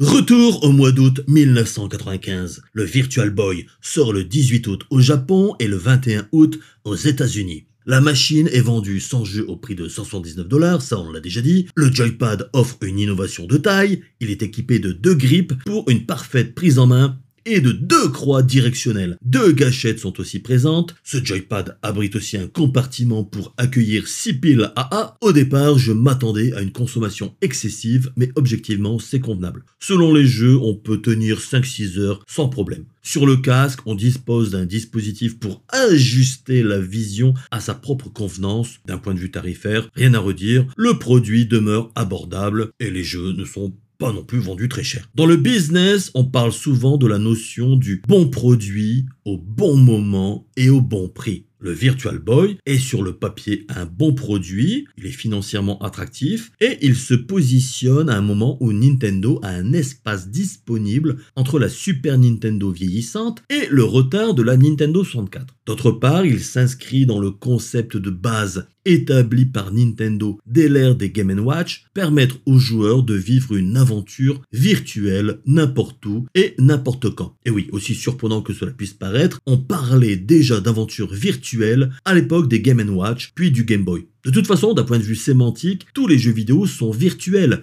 Ils représentent des mondes qui ne sont qu'à l'état du possible, par opposition à ce qui est réel. La nouvelle console de Nintendo marche donc dans les pas des précédentes machines avec une évolution qu'on estime naturelle. Gunpei avait une certaine confiance en son produit. Même si le retour était pour l'instant négatif, il ne fléchissait pas car il avait le soutien de son président. Gunpei Yokoi avait de la bouteille chez Nintendo, il avait acquis une importante notoriété et un profond respect de la part de ses collègues. Avec le temps, il était devenu imperméable aux critiques extérieures. Lorsque les Game Watch sont sortis, on les considérait au départ comme des gadgets qui ne feraient pas long feu, qui fonctionneraient le temps que dure une mode dans une cour d'école. Et pourtant, ils ont cartonné à l'échelle mondiale pendant de nombreuses années, initiant même un nouveau marché. Idem pour le Game Boy, dont on prédisait qu'il ne survivrait pas à l'arrivée des consoles portables couleur, Game Gear et PC Engine GT en tête,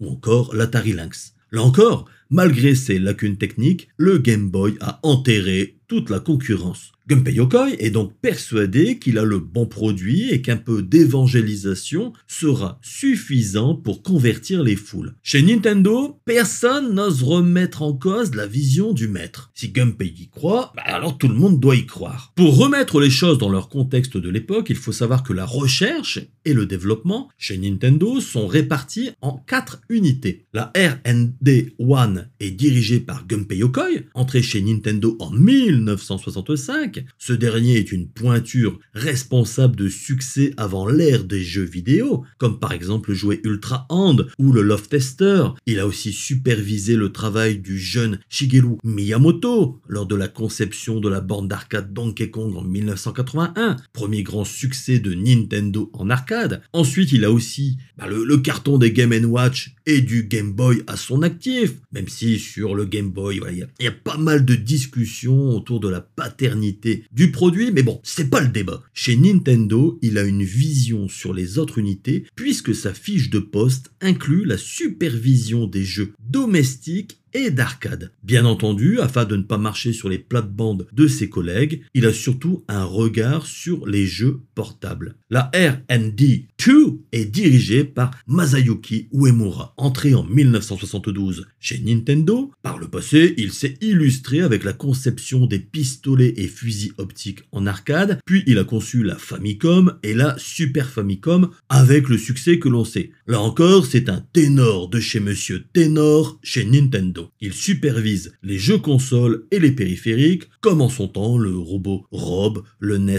Zapper ou plus tard le Super Scope. La R&D 3 est dirigée par Genio Takeda. Très proche de Masayuki Uemura, qu'il a longtemps assisté, notamment dans la conception des périphériques optiques. Les deux hommes sont arrivés tous les deux chez Nintendo en 1972. Historiquement, il est à l'origine du premier jeu d'arcade de Nintendo en 1975. Il est aussi le concepteur de Punch-Out. Chez Nintendo, il a en charge tous les accessoires qui gravitent autour des consoles ainsi que les jeux utilisant des périphériques. Autre mission qui lui est confiée, développer des puces à utiliser dans les cartouches. La fameuse puce FX vient de son unité. La R&D 4 est dirigée par le légendaire Shigeru Miyamoto, entré en 1977 chez Nintendo. On ne présente plus le gaillard, c'est le papa de Mario et de Zelda. S'il a débuté sous la supervision de Gunpei Yokoi, il s'est rapidement émancipé de sa tutelle pour devenir un véritable touche-à-tout qui apporte des idées novatrices aussi bien dans le software que dans le hardware. D'une créativité sans limite, c'est assez logiquement qu'il supervise tous les jeux de Nintendo et gère les franchises qu'il a créées. Nous avons donc quatre divisions théoriquement indépendantes les unes des autres chez Nintendo. Toutefois, les choses sont à nuancer. La R&D 1 est la division historique, celle qui existait avant les jeux vidéo made in Nintendo. Et les trois autres sont justement nés des jeux vidéo. Et ces trois divisions s'entendent très bien entre elles. L'aîné, c'est Gunpei Yokoi, né en 1941, suivi par Masayuki Uemura, né en 1943, puis Genio Takeda en 1949 et Miyamoto qui est né en 1952. Gunpei Yokoi est extrêmement respecté, c'est lui l'aîné.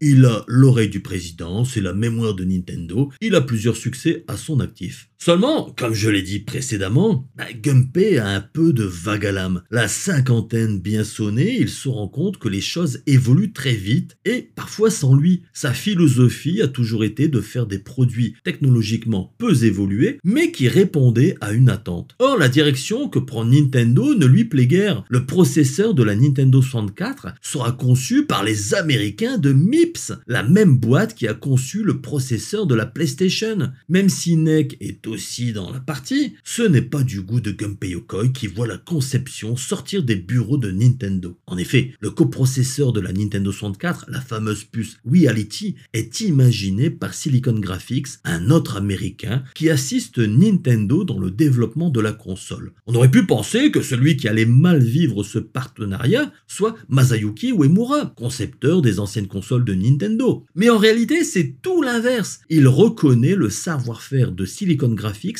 en matière de 3D et a conscience que l'avenir des jeux vidéo sera forcément en 3D. Shigeru Miyamoto est aussi séduit par ce partenariat et s'implique dans le projet. Il concevra notamment le design de la manette de jeu. Une sorte de triumvirat se forme donc pour superviser la Nintendo 64 et Gunpei Yokoi se retrouve un peu seul dans son coin avec son projet de Virtual Boy. Alors, ne me faites pas dire ce que je n'ai pas dit. Les autres directeurs ne le snobent pas, ne le mésestiment pas, ils ont beaucoup trop de respect pour lui. Ils vaquent simplement à leurs occupations. Ils sont débordés par leur travail, par leurs projets, car je vous rappelle que la Super Nintendo se vend toujours bien, qu'il y a le Satellaview à alimenter, ainsi que d'innombrables jeux à concevoir et à superviser. Le président est aussi par monts et par vaux devant gérer une entreprise devenue titanesque. L'entreprise Nintendo n'est plus la modeste société qu'a connue Gunpei Yokoi. Il y a du personnel partout, les processus de validation ont été alourdis, le marketing a désormais son mot à dire, et comme le principal marché est américain, il faut sans cesse leur demander leur avis. Bref, ça le gonfle. Lui qui aimait innover avec des technologies éprouvées et bien maîtrisées, validées directement par le président, se retrouve dans un tourbillon technologique et médiatique qui le dépasse. Il a envie de voler de ses propres ailes et de s'affranchir de l'entreprise Nintendo. L'envie également de revenir aux sources et de concevoir des produits simples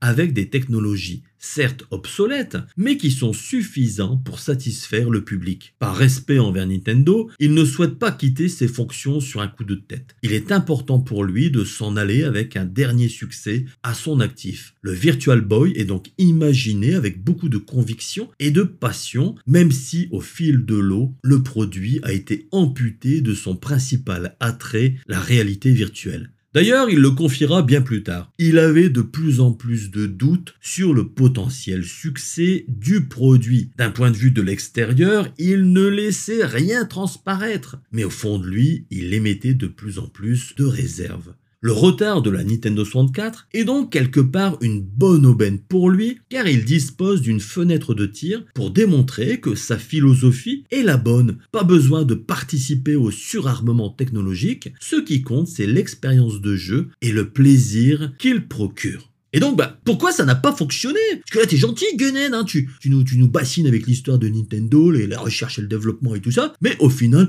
on n'avance pas. Pourquoi, pourquoi le Virtual Boy s'est pris le parpaing de la réalité en plein front? Le premier problème que rencontre Nintendo est l'absence totale de désirabilité. En effet, un an avant sa sortie, la Super Famicom faisait le buzz. Tout le monde en parlait avec une question que l'on avait tous sur le bout des lèvres. Allait-elle être mieux que la Mega Drive et la PC Engine? Bref, ça spéculait sec autour de la machine. Idem pour la Nintendo 64. On en parle, on en parle, et les inconditionnels de Nintendo frétillent, ils remuent la queue devant chaque image dévoilée. Images qui, soit dit en passant, sont complètement abusées, car on avait vraiment l'impression d'avoir la puissance d'une station de travail Silicon Graphics dans, un, dans une petite console.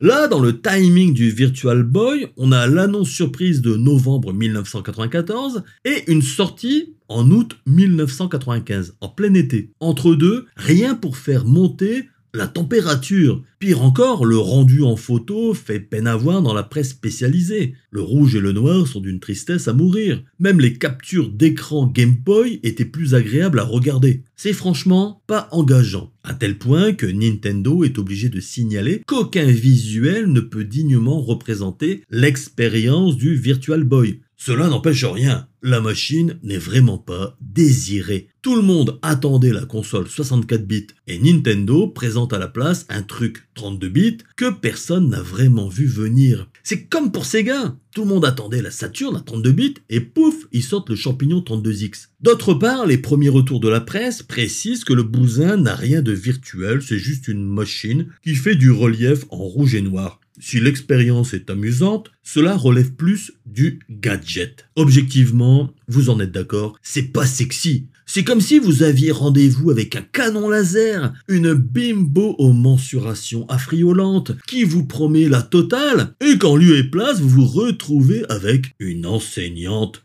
alors dans le genre BCBG, elle est pas mal. Mais bon, son col roulé et son pantalon en velours sont des tue-l'amour. En plus, elle vous saoule avec le programme scolaire, les élèves indisciplinés et ses collègues sinistres. Cerise sur le gâteau, elle n'aime que les films français. Pas moyen de mater un bon gros film d'action qui sent bon la testostérone. La soirée est donc très longue et à milieu des promesses attendues. C'est un peu ce qu'ont vécu les fans de Nintendo en 1995. Ils ont poliment décliné l'invitation de l'enseignante et ont préféré attendre la bombasse à gros nichons qu'était la N64. Autre problème, aucune licence forte dans le line-up du lancement. Certes, il y a Mario Tennis, mais encore faut-il aimer ce sport. Mario Clash, bon, sera aussi présent un peu plus tard, mais c'est une très vieille licence qui était cool sur Atari 2600. On la connaissait sous le nom de Mario Bros. Là, on est quand même en 1995. Ça sent le titre converti à l'arrache pour avoir du Mario à vendre. Autre titre de Nintendo, Red Alarm, présenté comme le Star Fox du Virtual Boy. Malheureusement, les graphismes en fil de fer font pitié et démontrent surtout l'incapacité de la machine à faire de vrais polygones. Qui plus est, le jeu est gentil, mais on reste très loin d'une épopée incroyable à la Star Fox. Quant aux autres titres, ils sont aussi très légers. Galactic Pinball, est un flipper à l'ambiance spatiale agréable, mais qui ne casse pas trois pattes à un canard. Ah non, non, c'est pas David Crash sur PC Engine, hein. Attention, hein, c'est gentil. Roboxer est un jeu de boxe futuriste. Le titre qui fait finalement l'unanimité est Virtual League Baseball. Fun à jouer, il est aussi plaisant à regarder. Signé Kemco, c'est l'éditeur tiers qui tire son épingle du jeu. Konami, Squaresoft, Enix, Capcom, Namco ont finalement signifié une fin de non-recevoir à Nintendo, prétextant que tant que le parc de machines installé ne serait pas suffisant, ils ne développeraient pas dessus. Le seul gros poisson à venir sur Virtual Boy est Hudson Soft, qui se rend compte que la NEC PCFX est un flop monumental et qu'il est urgent de trouver de nouveaux débouchés commerciaux. On aura ainsi droit à Panic Bomber, tiré de la licence Bomberman, et de Vertical Force, un shoot them up qui ne restera malheureusement pas dans les annales, malgré quelques bonnes idées. Dans le contexte de 1995, la console et ses jeux font tâche. Sur 16 bits, des titres comme Earthworm Jim 2, Donkey Kong Country 2, Mortal Kombat 3, Doom, FIFA monopolisent les ventes de fin d'année. Sur 32 bits, et j'entends par là la 3DO, la Saturn et la PlayStation, des hits impressionnent le public. Tekken, Jex sur 3DO, Rayman, Air Combat, les couleurs et la 3D explosent de partout et notre petit système monochrome fait pâle figure à leur côté. Ensuite, il y a la promesse non tenue. Au début des années 90, les termes hyper tendance étaient multimédia et interactivité. C'est de la faute à Philips qui nous a bassiné avec ça pendant des lustres. Du coup, on avait plein de trucs multimédia et interactifs complètement nul. C'était chiant comme période. Mais oui, bon, ça c'est, ça c'est l'époque du CDI, hein, mais bon, c'est, c'est une autre époque. Au tournant du milieu des années 90, de nouveaux termes hyper cool font leur apparition. Virtuel et cyber. Le premier ne laisse planer aucun doute, on parle bien d'un truc non réel et par extension d'un univers virtuel accessible avec l'accessoire ad hoc. Pour cyber, c'est un peu plus what the fuck, avec un concentré de trucs futuristes liés à l'univers des cyborgs et du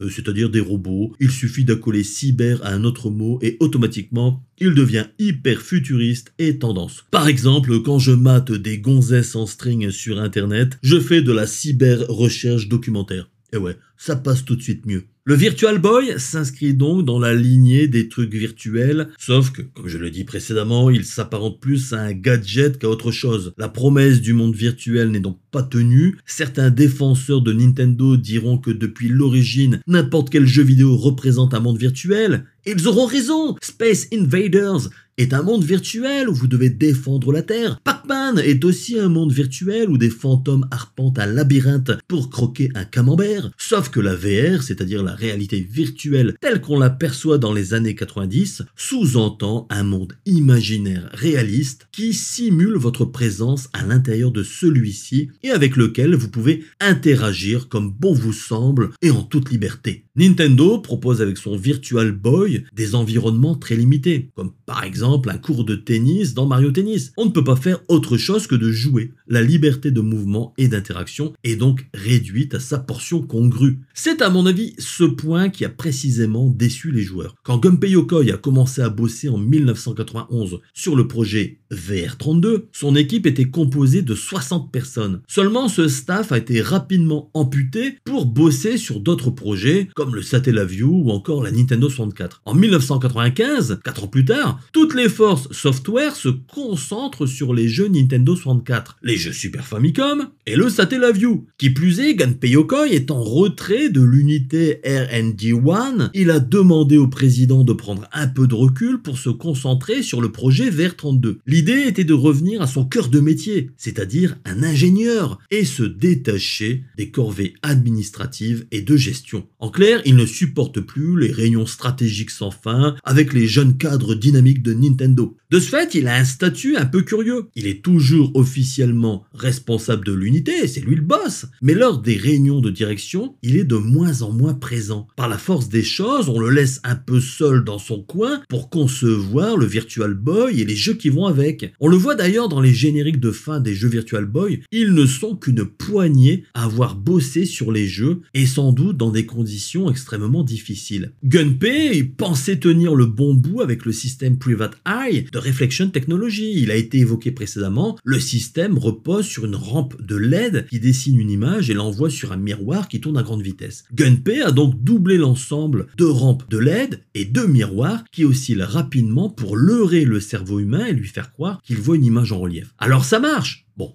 Sauf si vous êtes borgne, comme Jean-Marie Le Pen. Mais ça fatigue énormément. Certains se sont penchés sur la question et ont estimé que ça pouvait non seulement abîmer les yeux, mais qu'en plus cela pouvait déclencher des nausées. D'autre part, il y a de nombreuses polémiques dans le monde où des experts hyper experts affirment que les jeux vidéo peuvent déclencher des crises d'épilepsie. Il n'en fallait pas plus pour inquiéter la cellule juridique de Nintendo. Celle-ci a donc demandé qu'on implémente dans chaque cartouche de jeu une autopause toutes les 15 minutes. Gunpei est un peu déçu car cette information risque d'inquiéter encore plus les potentiels clients. Mais s'il faut se résigner à cette fonctionnalité pour protéger les joueurs, alors allons-y. Régulièrement, le système vous demande de faire une pause pour ménager votre vision. De fait, cela casse la dynamique du jeu, car l'annonce surgit bah, au bout de 15 minutes et vous demande si vous souhaitez faire une pause, ce qui est un petit peu chiant. Dans la biographie qui a été écrite sur Gunpei par Takefumi Makino, et qui pour information a été traduite par l'excellent Florent Gorge pour le compte de Pix Love, le concepteur raconte qu'il était pris du sentiment ili ili. Alors oui, le, sentiment ili ili n'a pas d'équivalent en France. On pourrait le traduire par l'impression inconfortable que la situation dégénère de manière inéluctable, qu'on est en train de vous cuire à petit feu et que vous ne pouvez pas vous en échapper. Bon, c'est un peu ça le, le. Du côté de Reflection Technology, tout va pour le mieux et ils sont très optimistes. Ils recrutent même du personnel à tour de bras pour développer d'autres produits. Quand ils ont appris que le Dragon Project allait s'appeler Virtual Boy, ils ont immédiatement fait la comparaison avec le Game Boy et ils se sont dit que Nintendo allait mettre les moyens pour en faire une nouvelle success story. Mais ils vont avoir une grosse frayeur. Afin de se dégager de toute responsabilité, Nintendo exige de son partenaire une confirmation écrite que leur technologie ne nuirait pas à la vision des joueurs. C'est une douche froide pour Reflection Technology. Si leur innovation est dangereuse, ils n'ont plus qu'à mettre la clé sous la porte. Cependant, ils ne sont pas compétents pour démontrer si cette technologie présente des risques. Ils vont inviter Nintendo à se faire confirmer les choses par le Chapin's Eye Research Institute de Boston, une sommité en la matière. Ah oui, ça, les, les histoires de nonol, ils y connaissent un rayon. Cette étude retardera d'autant la sortie du Virtual Boy. Les résultats ne sont pas pleinement satisfaisants. Si l'Institut écrit noir sur blanc que la technologie est inoffensive pour les yeux d'un adulte, il faut prendre des précautions pour un enfant dont le système optique n'est pas entièrement développé. Chez l'enfant, le développement de l'œil s'achève aux alentours des 6 ans. Il faut donc que les écrans soient parfaitement alignés pour ne pas fatiguer prématurément les yeux des petits enfants. Nintendo va donc sortir l'artillerie lourde. Les écrans seront scellés dans un boîtier serti par un cadre en acier. Quant à la fonctionnalité de pause toutes les 15 minutes, elle coule de source. Alors là maintenant, faut, faut plus tergiverser avec ça. On fait une pause toutes les 15 minutes pour les petits nonnuls des petits enfants. Gunpei Yokoi n'aura pas la même lecture du rapport que le service juridique. Comme il est classé confidentiel par Nintendo, personne ne sait ce qu'il dit réellement. Enfin, nous, euh, grand public, on sait pas ce qu'il y a dedans. Mais Gunpei, lui, l'a lu. Et il affirme que le Virtual Boy était bon pour les yeux, car il stimulait l'acuité visuelle. Bref, il agissait comme un coach qui entraînait les muscles optiques. Ouais, ouais, c'était, c'était le coach des petits nonnols. Gunpei voulait même qu'on transforme ça en argument commercial. Mais la cellule juridique a rejeté sa proposition. Non, faut, faut pas déconner, faut pas dire que ça va améliorer les choses, hein. il y a quand même un risque. Pire encore, la cellule juridique demande à ce qu'il soit expressément écrit sur la boîte et dans la notice que le Virtual Boy est déconseillé aux enfants de moins de 7 ans. Ah ouais, risque zéro. Hein. Ce minuteur de 15 minutes a donc effrayé de nombreux éditeurs car s'il était présent, cela impliquait de potentielles complications de santé chez certains joueurs et donc par extension d'éventuels procès. D'autre part, une loi japonaise entrée en vigueur le 1er juillet 1995, comme par hasard, rendait les entreprises responsables de tout accident lié à l'utilisation de leurs produits. Si une action n'était pas déconseillée dans la notice, alors l'entreprise était pénalement responsable. Genre, ne mettez pas votre bras ou tout autre membre sous une tronçonneuse en fonctionnement. Si c'est pas écrit et qu'un blaireau se coupe le bras, alors l'entreprise est en tort.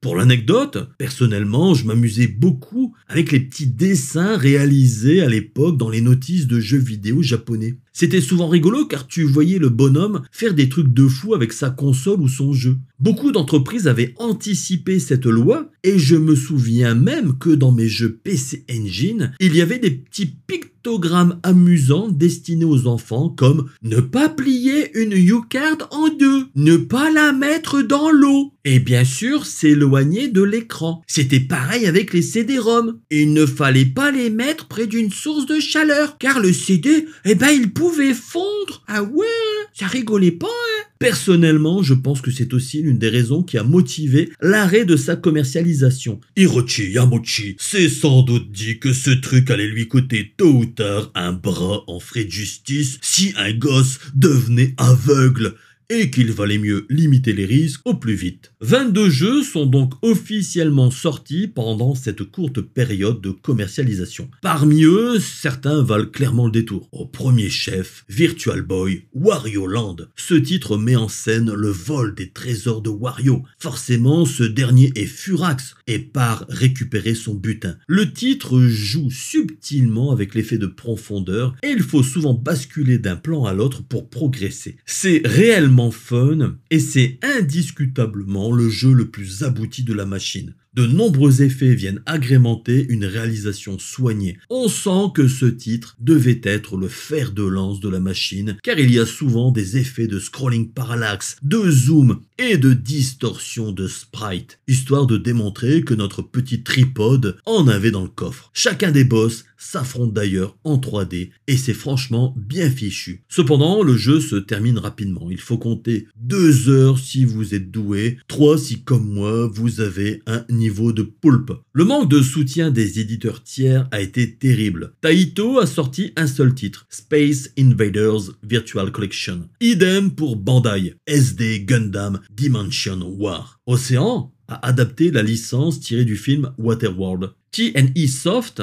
a commercialisé deux jeux, Golf et Red Alarm. Les autres éditeurs sont anecdotiques et tout le monde a rapidement compris qu'il n'y aurait principalement que des jeux Nintendo. Une bonne surprise toutefois, Jack Bros de Atlus, un jeu d'action-aventure plutôt bien fichu avec une sympathique mise en scène. Autre curiosité typiquement américaine, Nester Funky Bowling. Howard et Nester étaient les personnages d'une bande dessinée publiée dans Nintendo Power. Nos deux comparses donnaient des conseils de jeu et des astuces avec beaucoup d'humour, voire d'impertinence. Howard était un type qui existait réellement au sein de Nintendo of America. Nester, c'était donc son faire-valoir, un jeune adolescent, forcément impertinent. Quand Howard a quitté Nintendo, la bande dessinée a continué sans lui et a conservé une certaine popularité au sein des lecteurs. Nintendo of America a donc mis en scène ce personnage dans un jeu de bowling agréable à jouer. Toutefois, mis à part les lecteurs de Nintendo Power, peu de personnes connaissaient les aventures de Nester. Ce n'était clairement pas une licence forte. Après une vingtaine de jeux, le Virtual Boy est donc allé rejoindre le cimetière des machines maudites. Toutefois, il est dommage que Nintendo occulte cet héritage. Même si aujourd'hui on constate que Nintendo prend moins ses distances avec la machine, pendant des années c'était vraiment l'enfant terrible, l'enfant maudit, celui qu'on cachait aux yeux du monde. Personnellement, je pense qu'il est à l'origine de l'idée d'une 3DS. La technologie avait évolué, notamment dans le domaine de l'autostéréoscopie, c'est-à-dire la 3D sans lunettes. Nintendo a réitéré l'expérience avec cette fois beaucoup plus de succès. Quant à Gunpei, il a très mal vécu cet échec commercial et le retrait rapide du produit. Il n'a même pas eu le temps de sortir le support pour épaule qu'il envisageait. Bon, je vous l'accorde, vous auriez encore eu l'air plus con avec, mais bon, il y avait une volonté de bien faire et de toujours répondre aux attentes du public. Rétrospectivement, il estima que Nintendo avait mal positionné le produit, le présentant comme un produit de haute technologie destiné aux joueurs confirmés, alors que la cible de Gunpei était principalement celle des enfants. Il trouvait également qu'on en avait trop fait sur la sécurité. Le Virtual Boy présentait une liste trop longue de recommandations et de choses à ne pas faire. Ils ont inutilement fait peur au grand public, car ce qui ressortait de tout cela, c'est que le Virtual Boy était potentiellement dangereux pour les yeux. La presse ne manqua pas de faire du sensationnalisme sur la question et ce n'était pas bon pour l'image de Nintendo. Lors du Noël 1995, bien des ventes prévues se sont reportées sur des systèmes en plein essor, la PlayStation et la Saturn. Aux États-Unis, où le démarrage était plutôt bon, le Virtual Boy se vend même mieux que la Sega Saturn selon Peter Main, vice-président du marketing de Nintendo of America, l'attrait de la nouveauté retombe très très vite et les ventes chutent vertigineusement. Les Américains ne jurent que par la PlayStation. Alors que le Virtual Boy est sorti en août, il voit son prix baisser de 20 dollars dès le mois d'octobre. Quelques mois plus tard, il passe à 99 dollars. Ensuite, c'est la descente aux enfers. Lors de l'arrêt du Virtual Boy,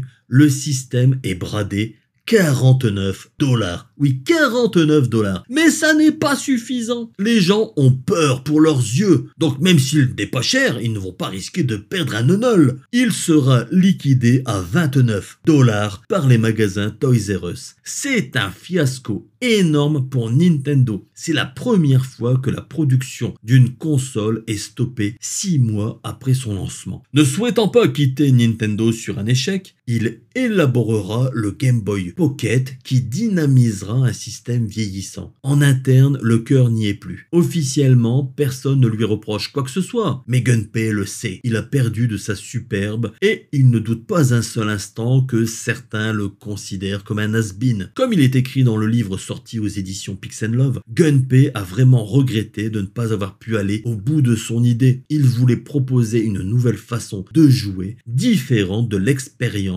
sur une télévision ou sur une console portable. En 1996, il fonde Koto Laboratory en embarquant avec lui quelques collègues de Nintendo, dont Yoshihiro Taki. Son entreprise envisage de développer des jeux pour consoles et systèmes d'arcade, mais c'est finalement la firme Hilo qui va le solliciter pour créer des petits jeux électroniques à cristaux liquides, comme à la belle époque.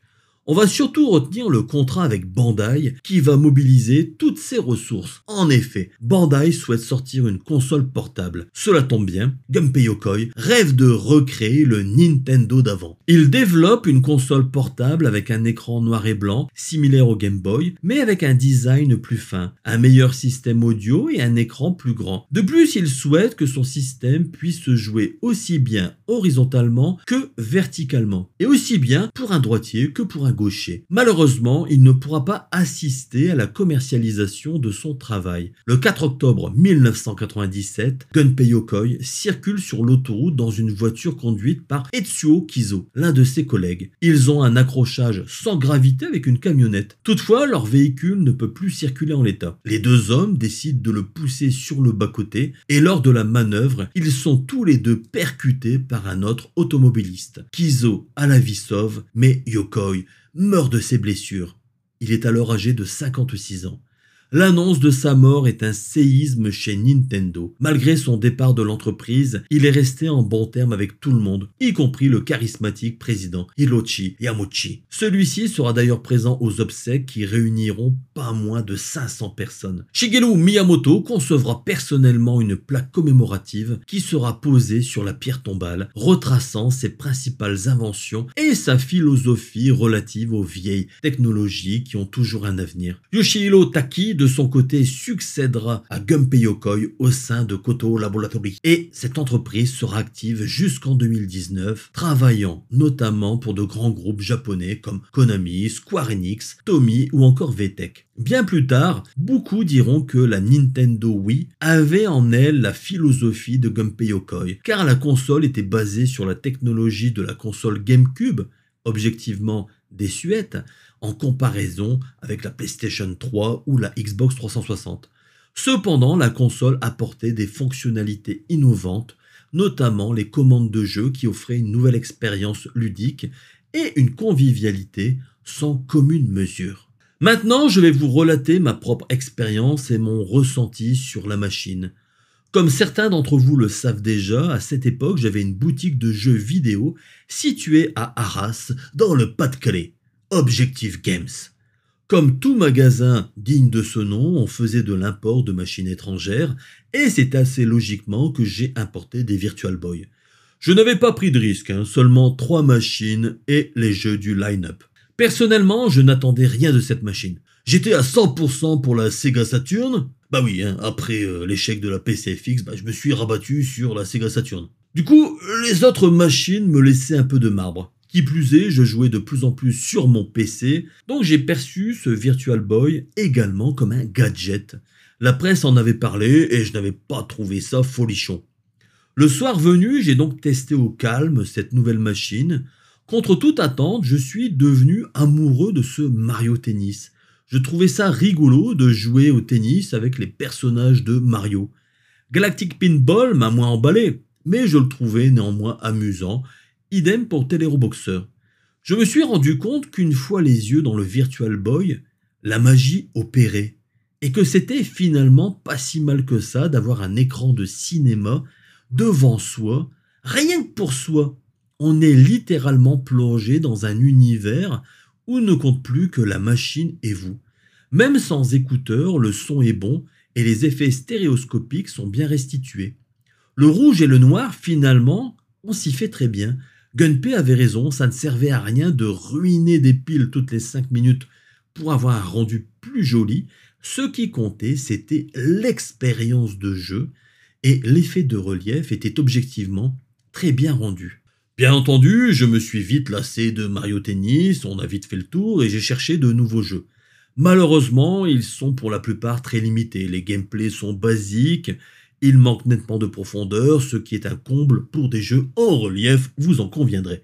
La sortie de Wario fut perçue comme un miracle. En effet, six mois après les avoir reçus en boutique, aucun des Virtual Boy n'avait trouvé acquéreur. Wario arrive et offre enfin un jeu digne de ce nom au Virtual Boy. Et là, je ne vous cache pas que je me suis régalé. C'était d'ailleurs une sympathique démonstration technique à montrer aux potes qui venaient à la maison. J'étais tout de même surpris que Nintendo ne sorte pas un vrai Mario, type Super Mario Land, car la presse en avait parlé, on ne voyait rien sur les plannings. Je rêvais aussi d'un Mario Kart, car en relief ça devait le faire. Même réflexion avec un Zelda, je me disais que même une simple conversion en 3D du troisième opus serait super sympa. Mais c'est ainsi, point de Zelda, point de véritable Super Mario sur Virtual Boy. C'est d'ailleurs la seule console de Nintendo à ne pas avoir deux Zelda. Ce qui est quand même un comble, hein, c'est un scandale même. Ah oui, parce que le BS Satellaview a eu le droit à son épisode inédit. Ce Wario déboule donc en trombe et me séduit. Wario, c'est le double maléfique de Mario, et comme ce Virtual Boy semble frappé d'une malédiction, les deux vont bien ensemble. Et si je dis ça, ce n'est pas anodin car le pitch de départ de Wario, c'est qu'on lui a piqué son trésor et qu'il va s'escrimer à le récupérer coûte que coûte. Comme Nintendo cherche à rentrer de l'argent, mon esprit tordu fait vite le parallèle. Passé la folie Wario, plus rien à se mettre sous la dent, je m'intéresse à d'autres choses. Sur les trois Virtual Boy reçus en magasin, deux sont partis auprès de deux inconditionnels de Nintendo pour la modique somme de 1290 francs. Un mois plus tard, l'un d'entre eux me le ramène. Il s'en est vite lassé, et surtout il est constamment malade quand il joue avec. Je lui reprends 800 francs en espérant le revendre 900. Mais le temps passe et le Virtual Boy prend la poussière. Un amateur me propose en boutique 600 francs. Je perds de l'argent, mais j'accepte, car il n'y a guère d'amateurs. De plus, les magasins commencent à le brader. D'ailleurs, fait rigolo. La chaîne Espace 3 avait sans doute misé sur la machine et s'était constitué un stock important, car au fil des mois, on voyait son prix chuter de manière très spectaculaire. Entre le prix lors de sa sortie, c'est-à-dire 1290 francs, et l'annonce de l'arrêt de la machine, un an, plus tard, le prix a été réduit de 1000 francs. Truc de dingue, il était vendu 290 francs. Quant à moi, je conserve l'exemplaire neuf que j'avais utilisé. Il est dans son carton et dort dans un coin pendant plusieurs années. De temps en temps, je le ressors, histoire de refaire quelques parties et des démonstrations. Si la magie opère toujours, elle dure de moins en moins longtemps. La Nintendo 3DS sort et je ne manque pas de faire la comparaison sur le blog de jeux vidéo que j'animais en ce temps-là. Passé l'euphorie de comparer les expériences 3D de Nintendo, qui, faut-il le rappeler, avait sorti des lunettes 3D pour la Famicom, je remballe le tripode et passe à autre chose. En 2016, je lance ma chaîne YouTube et je me fends d'un passage en revue du Virtual Boy. La vidéo fait un flop. Qui plus est, à la fin de l'enregistrement, l'œil gauche ne fonctionne plus. L'image saute ou présente des artefacts. Je démonte le bousin et me rends compte que les nappes qui relient la carte mère au système des écrans est collée. Et eh oui, collé. Pour faire des économies, Nintendo a collé les nappes plutôt que de les souder. La panne est fréquente et apparaît après quelques années. Un tuto sur le web conseille de mettre la carte mère au four avec des pinces à linge sur les nappes. Montez la température à 150 degrés, mettez le Virtual Boy quelques minutes, c'est bon, c'est ressoudé. Après des plombes à tout démonter, je mets le bousin au four, non sans une certaine appréhension. Effectivement, ça marche. Mais bon, pas très longtemps, deux mois plus tard, j'essaye à nouveau le Virtual Boy je me rends compte que l'œil gauche déconne à nouveau. Dépité, je range le tout et je case le Virtual Boy dans un coin. Cinq ans plus tard, je tombe sur Jérôme Jericho. Le gars est youtubeur et passe son temps à réparer des trucs. Il adore ça et on le voit pendant des plombes tripatouiller des composants. Chacun son truc, hein. moi ce sont les femmes, lui ce sont les puces électroniques, chacun son truc, je respecte. Moyennant 80 euros, il me redonne la vue. Alléluia, je ne suis plus borgne, je vois de nouveau en 3D. Ce regain de vitalité m'a poussé à refaire une vidéo plus complète sur la machine maudite de Nintendo. C'est aujourd'hui chose faite et j'espère que cette modeste vidéo pour réhabiliter le Virtual Boy de Nintendo et de Gunpei vous a plu. Quant à moi, il ne me reste plus qu'à vous souhaiter une très bonne continuation et à vous dire à très bientôt sur Gunnet TV.